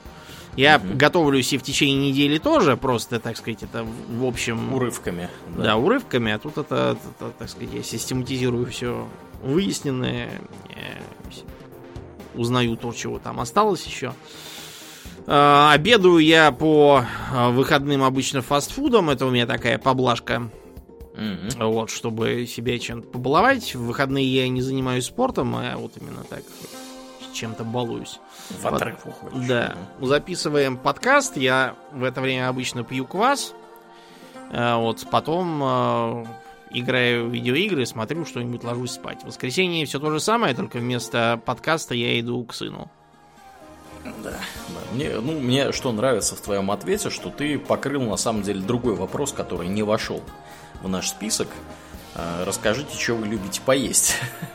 Нет, поесть это другой вопрос. Это у меня, так сказать, рабочее питание такое. Люблю поесть, это про другое. Понятно, понятно. Ну, скажи уж, чего ты любишь поесть, раз уж мы вспомнили про это. А, ну, рис это да, не бывает трех дней, чтобы я не ел рис. Угу. А, я люблю разнообразные острые пряные похлебки типа чили кон карне или гумбо. Mm-hmm. Опять же, на базе риса разные блюда типа жареного риса, типа джамбалайи. Это как гумбо, только с рисом. Mm-hmm. Плов тот же самый. Иногда я делаю что-нибудь такое типа домашнего барбекю. Всякие. Ну, нет, обычно это без риса. Э, всякие шашлычки на шпажках, на решетках, духовках и тому подобное. Из э, сладкого я люблю торт птичье молоко, но я его очень редко ем, и не помню, mm-hmm. когда я его последний раз видел. Я тут это, по секрету тебе сообщу, что осведомленные источники мне рассказали, что птичье молоко достать что-то как-то сейчас проблематично. Фиг знает почему. Э, птичье молоко, по крайней мере, того, какое надо, достать проблематично. Я видел недавно в магазине, но это был это было хреновое птичье молоко от э, одной фабрики, которая его делает каким-то слащавым и каким-то не таким. Понятно, понятно. В общем, да, мне сказали, что с этим проблемы сейчас в Москве. Да. Я не знаю почему, ну, вот как-то вот, да, что-то с молоком как-то не сдалось. Птиц да, а, не наловили. Не надоили птиц. Да. да. А, у меня на самом деле не сильно похоже на Домнина распорядок дня выглядит. Вообще встаем мы с тобой чисто хронологически в одно и то же время. Ты встаешь в 9, я встаю в 7 утра. Угу. Но сейчас у нас с тобой 2 часа разницы, поэтому угу. мы встаем фактически в одно и то же время. Распорядок дня, что характерно, у меня не меняется практически в зависимости от дня недели. То есть в выходные я тоже встаю в 7 утра. При, ну, я, понятное дело, если я перед этим там не ушел в загул, не пил там с друзьями, не ел, вот до двух ночи нигде не танцевал, ни с кем там не, это, не обжимался и так далее. Вот. А, ну, по, поскольку сейчас коронавирус, да, и понятное дело, что это происходит крайне редко, у меня очень такой, очень размеренный режим э, недели. То есть в основном я в одно и то же время ложусь, в одно и то же время встаю. Вот, ну и вот встаю я, да, в 7 утра. Я ем обычно на завтрак овсянку. Вот, также съедаю как минимум два фрукта. Яблоко, банан у меня и виноград время от времени бывает. Я стараюсь, так сказать, каких-нибудь фруктов заточить побольше. Потом я работаю, ну вот примерно там с 7.30, да, с 8 я работаю где-то до 12 или до 11.30. Э, характер работы у меня сейчас такой, что у меня в основном либо совещание, либо я пишу код, либо я смотрю в код других людей, либо я там очень сильно матерюсь, говорю, кто это все написал. Вот эти люди уже, скорее всего, уволились, они не работают какое-то время в компании. Понятно. Да, ну как обычно. Вот. Потом у меня час обеда. Я обычно обедаю чем-то крайне быстро. У меня стандартный набор. Э, что-то белковое, это там чаще всего это яйцо, э, может быть, могут быть тефтели, могут быть веганские тефтели, да, там что-то вроде фалафеля. Э, также у меня в обязательном порядке помидорка уходит на обед, кстати, на ужин тоже, кусок огурца и какой-то гарнир. Рис, картошка, макароны, гречка была, но гречку я всю съел гречку как-то это сложнее немножко достать, нужно в специальные места ходить. Вот, а поскольку ближайшее специальное место от меня далековато, я вот без гречки сижу. Надо на самом деле завести гречку себе. Потом после обеда я, обычно я обедаю довольно быстро. Для меня вообще все приемы пищи, они очень утилитарные. Я там ничего изысканного не готовлю чаще всего. Э, просто вот поел, пошел дальше заниматься своими делами, да, какими-то вот более интересными. Как-то вот еда, я не могу сказать, что я сильно это фанат еды. Понятно, что если там будет что-то мега вкусное, вот к Домнину, например, приехал, там чили конкарна, вот, все это, значит, под пиво, вот, мое почтение. Но это там, я конечно, готовлюсь, да. потому что я же знаю, что да. приезжает это время. Да, да, да, да. Вот. А так, вообще вот в повседневной жизни я очень-очень непритязателен. Я там никаких изысков. Для меня это просто вот какая-то такая вот задача для поддержания, собственно, организма в работоспособном состоянии. Поэтому обычно я обедаю быстро, минут там за 20, и после этого иду минут на, на 30, на 40 на прогулку. Вот, возвращаюсь, работаю примерно до 6 вечера, После этого у меня ужин. Ужин тоже огурец, помидорка. Там что-то вот, значит, в том же стиле примерно, что на обед. То есть рис, макароны, картошка, там мясо, фалафель, кусок сыра, может быть, там, я не знаю, кусок моцареллы. То есть у меня достаточно стандартное меню. Я стараюсь не есть на обед то, что я ем на ужин. Вот, э, то есть я как-то стараюсь это все чередовать. Вот. Ну, а так, в принципе, примерно все то же самое, что на обед, может быть, и на ужин у меня. Если я не успеваю что-то сделать, в последнее время это часто, кстати, происходит, я достаю что-нибудь из глубокой заморозки. У меня обычно несколько разных бывает таких вот блюд. Бывают такие вот, знаешь, круглые пироги с начинкой. Вот, типа там сыр с беконом, или там, я не знаю, брокколи, э, еще что-нибудь такое. Вот такой вот небольшого размера маленького диаметра на тарелку, чтобы поместилось. Вот я просто в микроволновку закидываю, разогреваю и бегу там записывать подкаст, как, например, сегодня это происходило. Или у меня есть, например, тайская еда. Тоже вот такие вот, знаешь, квадратные такие коробочки. Вот. Я думаю, что у вас тоже такое есть. Типа там китайская какая-нибудь азиатская еда. Вот. И там рис, мясо, какой-то острый соус, все это разогревается в микроволновке минут за 7 и после этого потребляется. Опять же с овощами в обязательном порядке.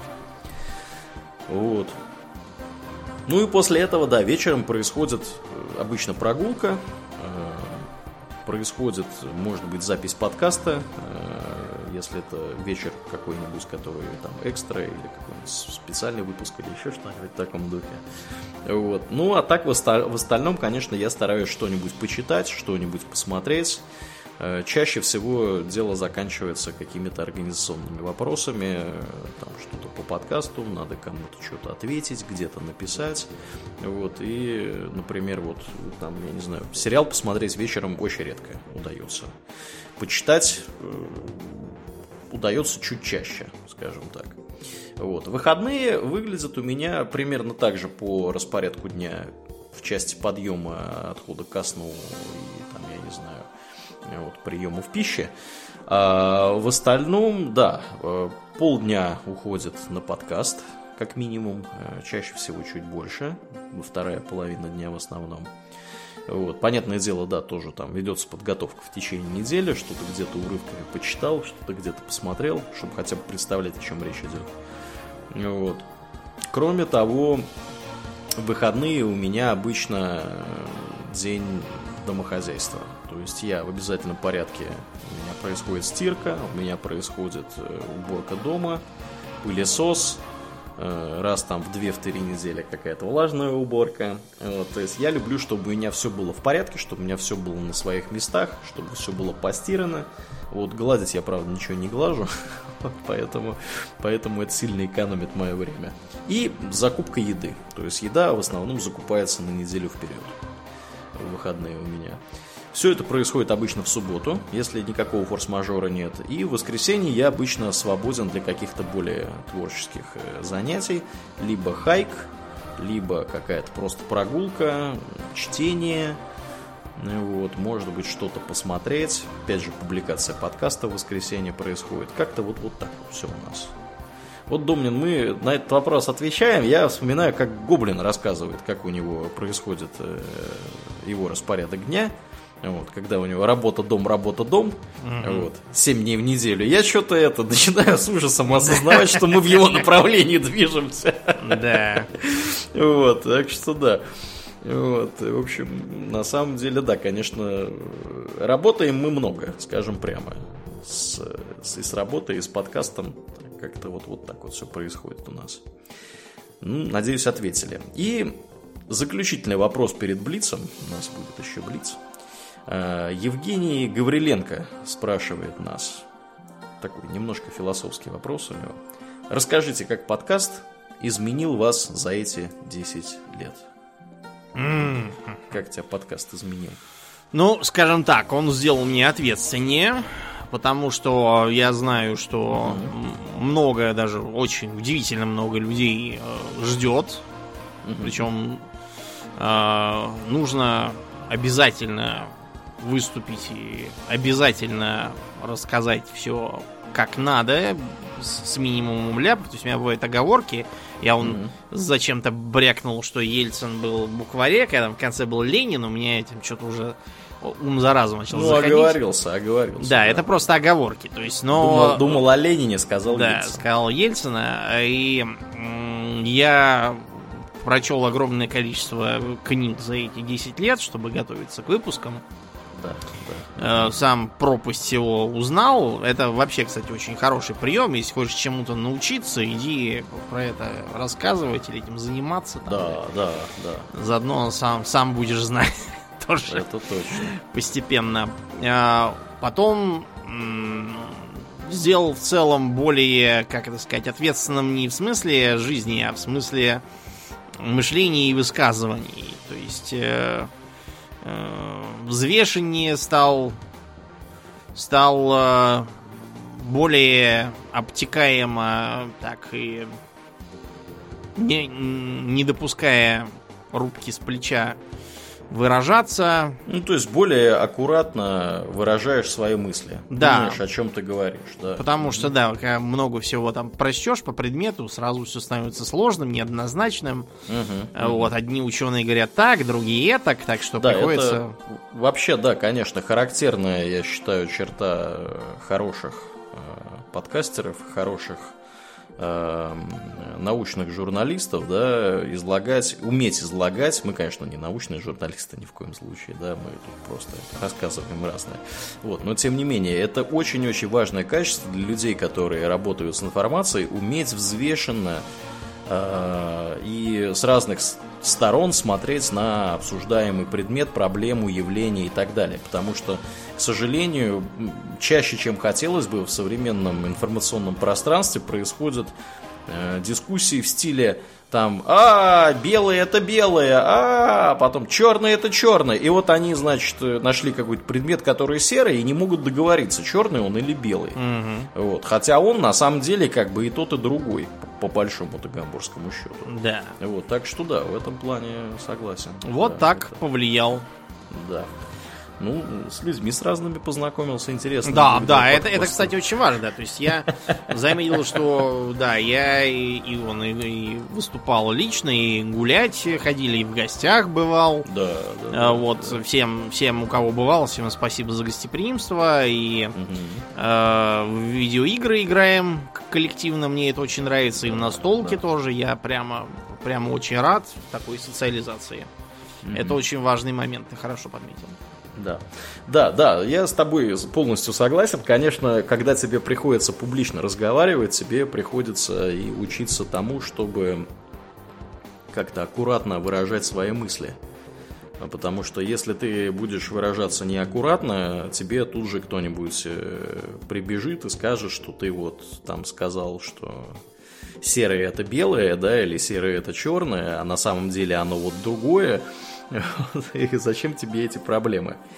То есть э, подкаст, конечно, он значительно, я считаю, для меня он значительным таким вот послужил э, поводом для того, чтобы расти над собой и заниматься разными интересными вещами.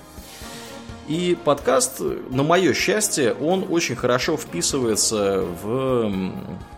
Я забываю постоянно, как это все называется по-английски, да, по-моему, там personal traits или что-то такое. Ну, в общем, короче говоря, я, поскольку интересуюсь разными такими вот вопросами, э,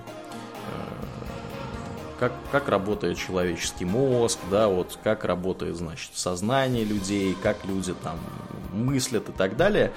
Э, Есть такая школа мысли, что э, люди, они вот имеют какой-то какой специфический круг интересов, да, и разным людям нравится разное. Вот я знаю про себя, я там делал разные тесты в интернете. Я знаю про себя, что мне нравится узнавать новое. То есть для меня это является одним из самых таких вот действенных мотиваторов для того, чтобы что-то делать, да, когда вот я могу чему-то научиться и что-то узнать. Не научиться в плане там ездить на велосипеде, а научиться в плане вот что-то узнать, какую-то информацию, мне просто физически нравится у меня там доп- допамин сразу начинает зашкаливать, когда я что-то вот узнаю интересное. Мне это очень-очень нравится. И подкаст, он э, вот это вот э, мое, так сказать, желание узнавать что-то новое, он сильно этому способствует, потому что, во-первых, ты что-то узнаешь в процессе подготовки, во-вторых, еще Домнин потом рассказывает, ты сидишь, слушаешь.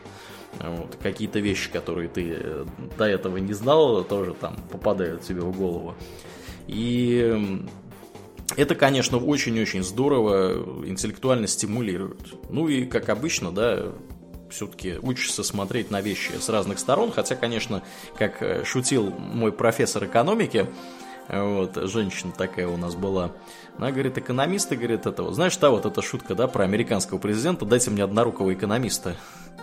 Вот, когда mm-hmm. там, значит, все экономисты, я забыл, кто это был из, из президентов, и говорит, все мы экономисты говорили, с одной стороны, mm-hmm. потом с другой стороны. On, on, one hand. On the, hand. on the other hand. говорит, дайте мне, говорит, one-handed economist.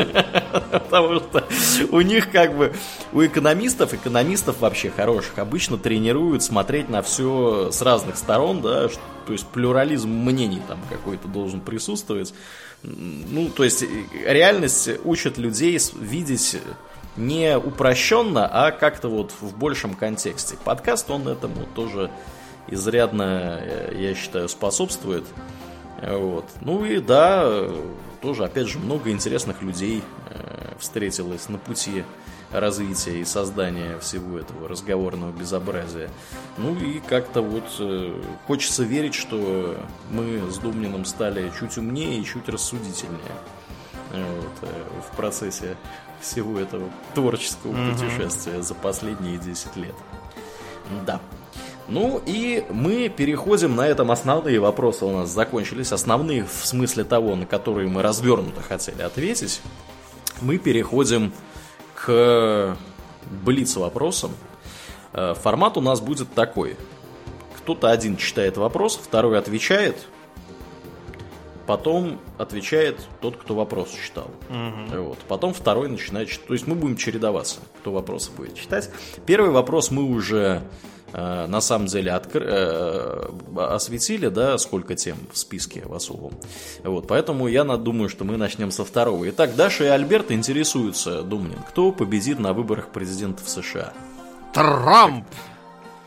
Э, согласен, да. Я, у меня тоже есть такое подозрение, что Дональд Трамп победит.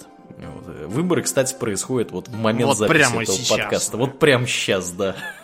так что будет интересно посмотреть. Вот будет прикол, если, да, если, если Джо Байден. То есть, ну вы чувствуете, да, уровень, глубокий уровень аналитики подкаста Хобби Токс. Следующий вопрос, Дом, давай. Какие занятия вас сильно увлекают и доставляют удовольствие? А, хайкинг, сборка миниатюрок, э, запись подкаста. Угу. А ты, Домня? М- видеоигры, э, тяжелая атлетика, чтение. Да, чтение тоже. Я, я хочу поправить свой ответ. Чтение тоже. А у меня просто запись подкаста с чтением как-то связана, поэтому я не выделяю. Неразрывно, да, да, да, да, да. Чтение, да, это наше все, конечно. Э, Дмитрий Огарев спрашивает, планируются ли новые выпуски на английском? Uh, нет, не планируются, не понимаем зачем. Да, да, согласен. Uh, выпуски на английском у нас все-таки целевая аудитория наша, это русскоязычные люди. Более того, нам приятно по-русски говорить. Вот мне лично, да, как человеку, да. который живет не в России, мне хочется с кем-то поговорить по-русски. Вот подкаст для меня один из таких способов э, по-русски поговорить с кем-то. Да. Дальше. Следующий вопрос. У вас были очень крутые выпуски про книжные серии. Дюна, Песнь льда и пламени, э, Властелин колец. Чуть-чуть не сказал ВКонтакте, извините. Да, да, да. Планируете ли рассказать еще про какие-нибудь? Это вопрос от Дэдди Гасконя. Да, да. Э, если кратко, я думаю, что да. Вот. Если не кратко, я думаю, что, может быть, я не знаю, готовы мы сейчас или не готовы какие-то там делать Ну, по пока нет, намеки. я, я бы не знаю, но да, будут, безусловно, будут. Да, да, ну это как бы то, что нас интересует, поэтому что-то будет, э, не готовы сказать, что конкретно в данный конкретный угу. момент. Да. Нобу интересуется. Назовите ваши любимые блюда или продукты, которые вы регулярно употребляете. Ну, я могу сказать... Рис, да, да я уже знаю. Да, то, что вот я выше перечислил. Да, это рис, это острое, это копченое, это разные виды барбекю, э, это разные рагу. Э, я люблю иногда съесть сэндвич какой-нибудь такой, такой хитрый, какой-нибудь такой с со всякими овощами разнообразными, mm-hmm. чтобы 3-4 вида разных было накидано с какими-нибудь солями, с каким-нибудь там бальзамическим уксусом и маслом. Вот что такое э, забацать. Из необычного такого относительно. Я люблю шаурму, иногда сам ее тоже готовлю. И когда я приезжаю в какие-нибудь места, я там пробую шаурму. Mm-hmm. Стараюсь. Да, вот как-то так. Да, да. Я, соответственно, люблю овощи, фрукты. Э, я бывший веган, э, бывший же вегетарианец. Сейчас я ем все подряд. Но, опять же, стараюсь придерживаться больше растительной пищи. Как-то вот она мне близка моему сердцу. А, еще я люблю, если я куда-то приезжаю, вот как Думнин сказал, да, он там любит местную съесть э, какую-нибудь вкусняху. Фастфудину, да. Фастфудину, да. Я тоже люблю, э, вот куда я приехал, если особенно это за границей, что-нибудь съесть из национальной кухни. То есть вот дайте мне что-нибудь получается иногда смешно, потому что пытаются продать самое дорогое блюдо. При этом я говорю, я говорю, дайте второе, что у вас самое, самое национальное. Вот, называют второе блюдо сразу тут же, незамедлительно, да, без всяких проблем, да. Дальше. Следующий вопрос, Домнин. Артем Тенсин спрашивает, может он Тенсин из Азии? Может Ладно, быть. я шучу. Планируются ли выпуски по игровым вселенным? Diablo, Герои Меча и Магии, StarCraft? Эм, Ответим уклончиво, возможно. Э, скажем так, про э, вселенную Диабло мы уже говорили, это совершенно точно было. Про StarCraft тоже. Про StarCraft тоже, про меч и магию тоже, но если да. абстрагироваться вот от этих трех упомянутых, по игровым вселенным совершенно точно э, будет, да, мы вселенные, вселенных много, которые нам нравятся, конечно, мы будем... Ну, э, чисто даже по формальным признакам, Warhammer 40-тысячник Но он входит. тоже, да, игровая вселенная, да, потому что он Тоже игровая подаст... вселенная, и мы его еще это поскребли только, так сказать... По верхам атмосферы. По верхам атмосферы, да, да, да. Так что ждите, будет. Александр Козырев интересуется, как часто планируются живые выступления в будущем? Планируется ли совместное выступление? Ну, а, да. Ближайшее живое выступление планируется на февраль где-то. Я, угу. я это говорю как бы в надежде, что Мор выветрится уже а то он опять на, на, на топе. Я очень боялся, что этот сорвется.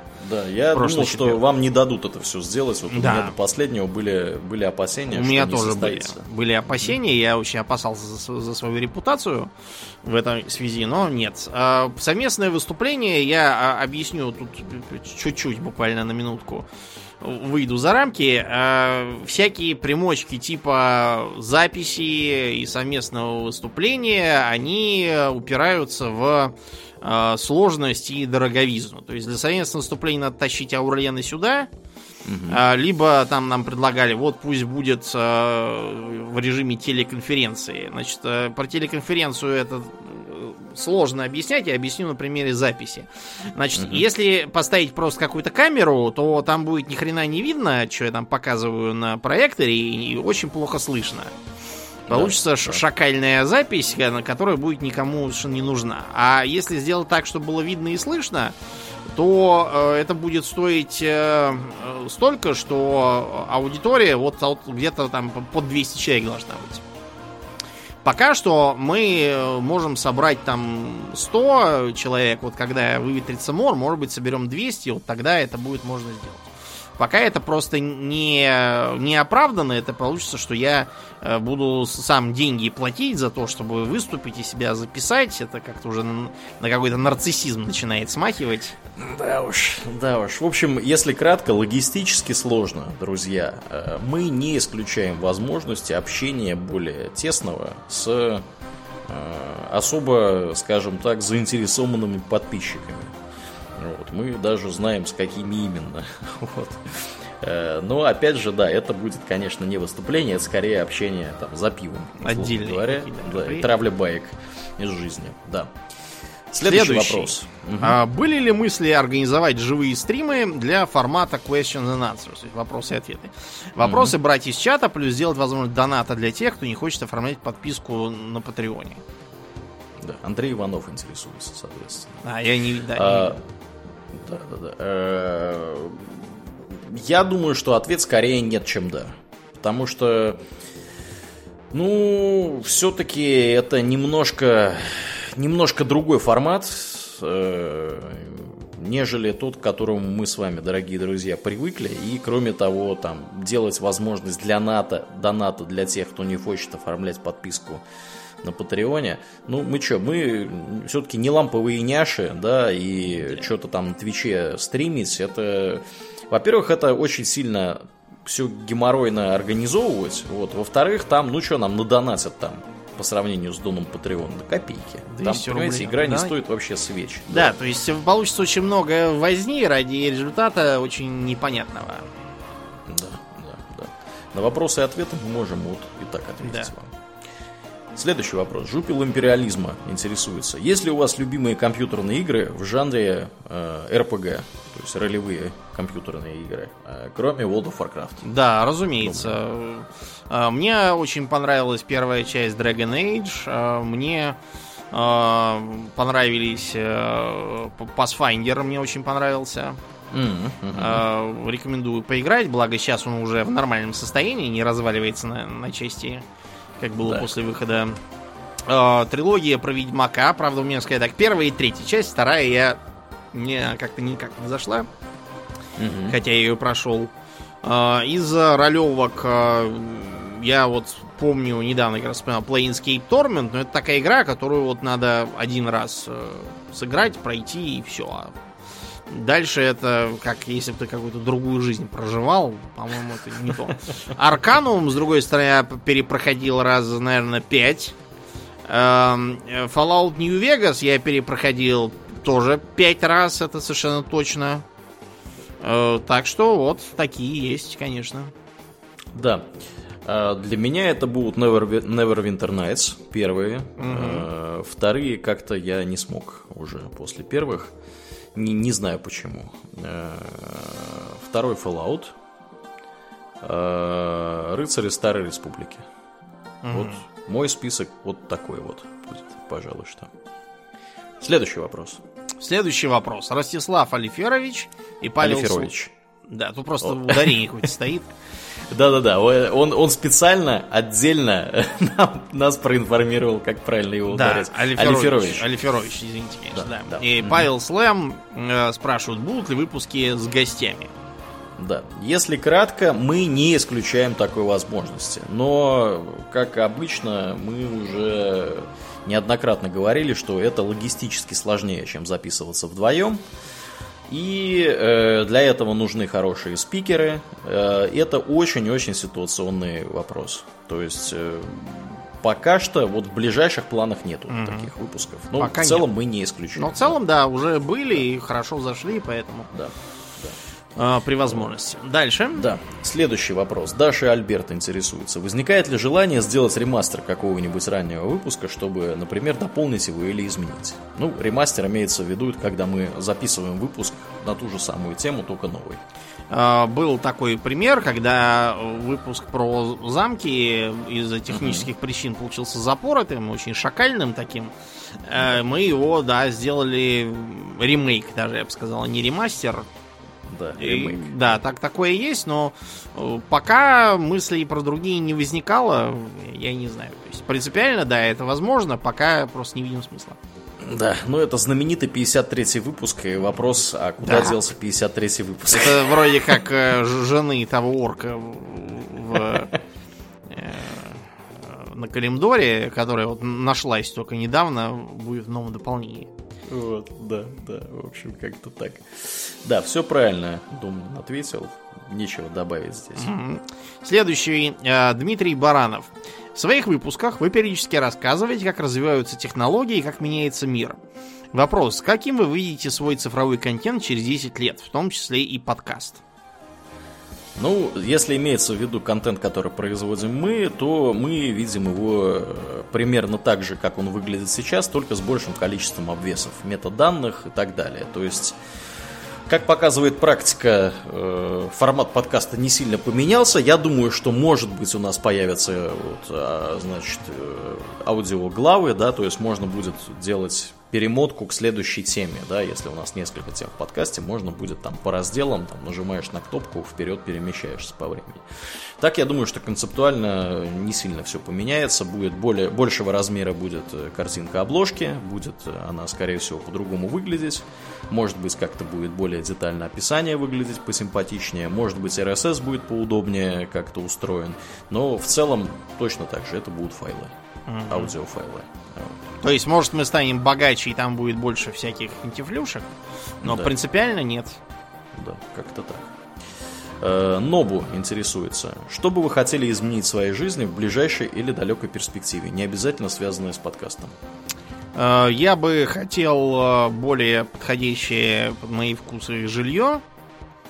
И я бы хотел зимы, по крайней мере, частично проводить где-нибудь э, в теплых краях, потому что они меня действуют э, угнетающие. Я вот э, планирую в этом в этот сезон зимний в конце, там ближе, может, к марту куда-нибудь откатить чтобы поправить себе здоровье, пошатнувшееся.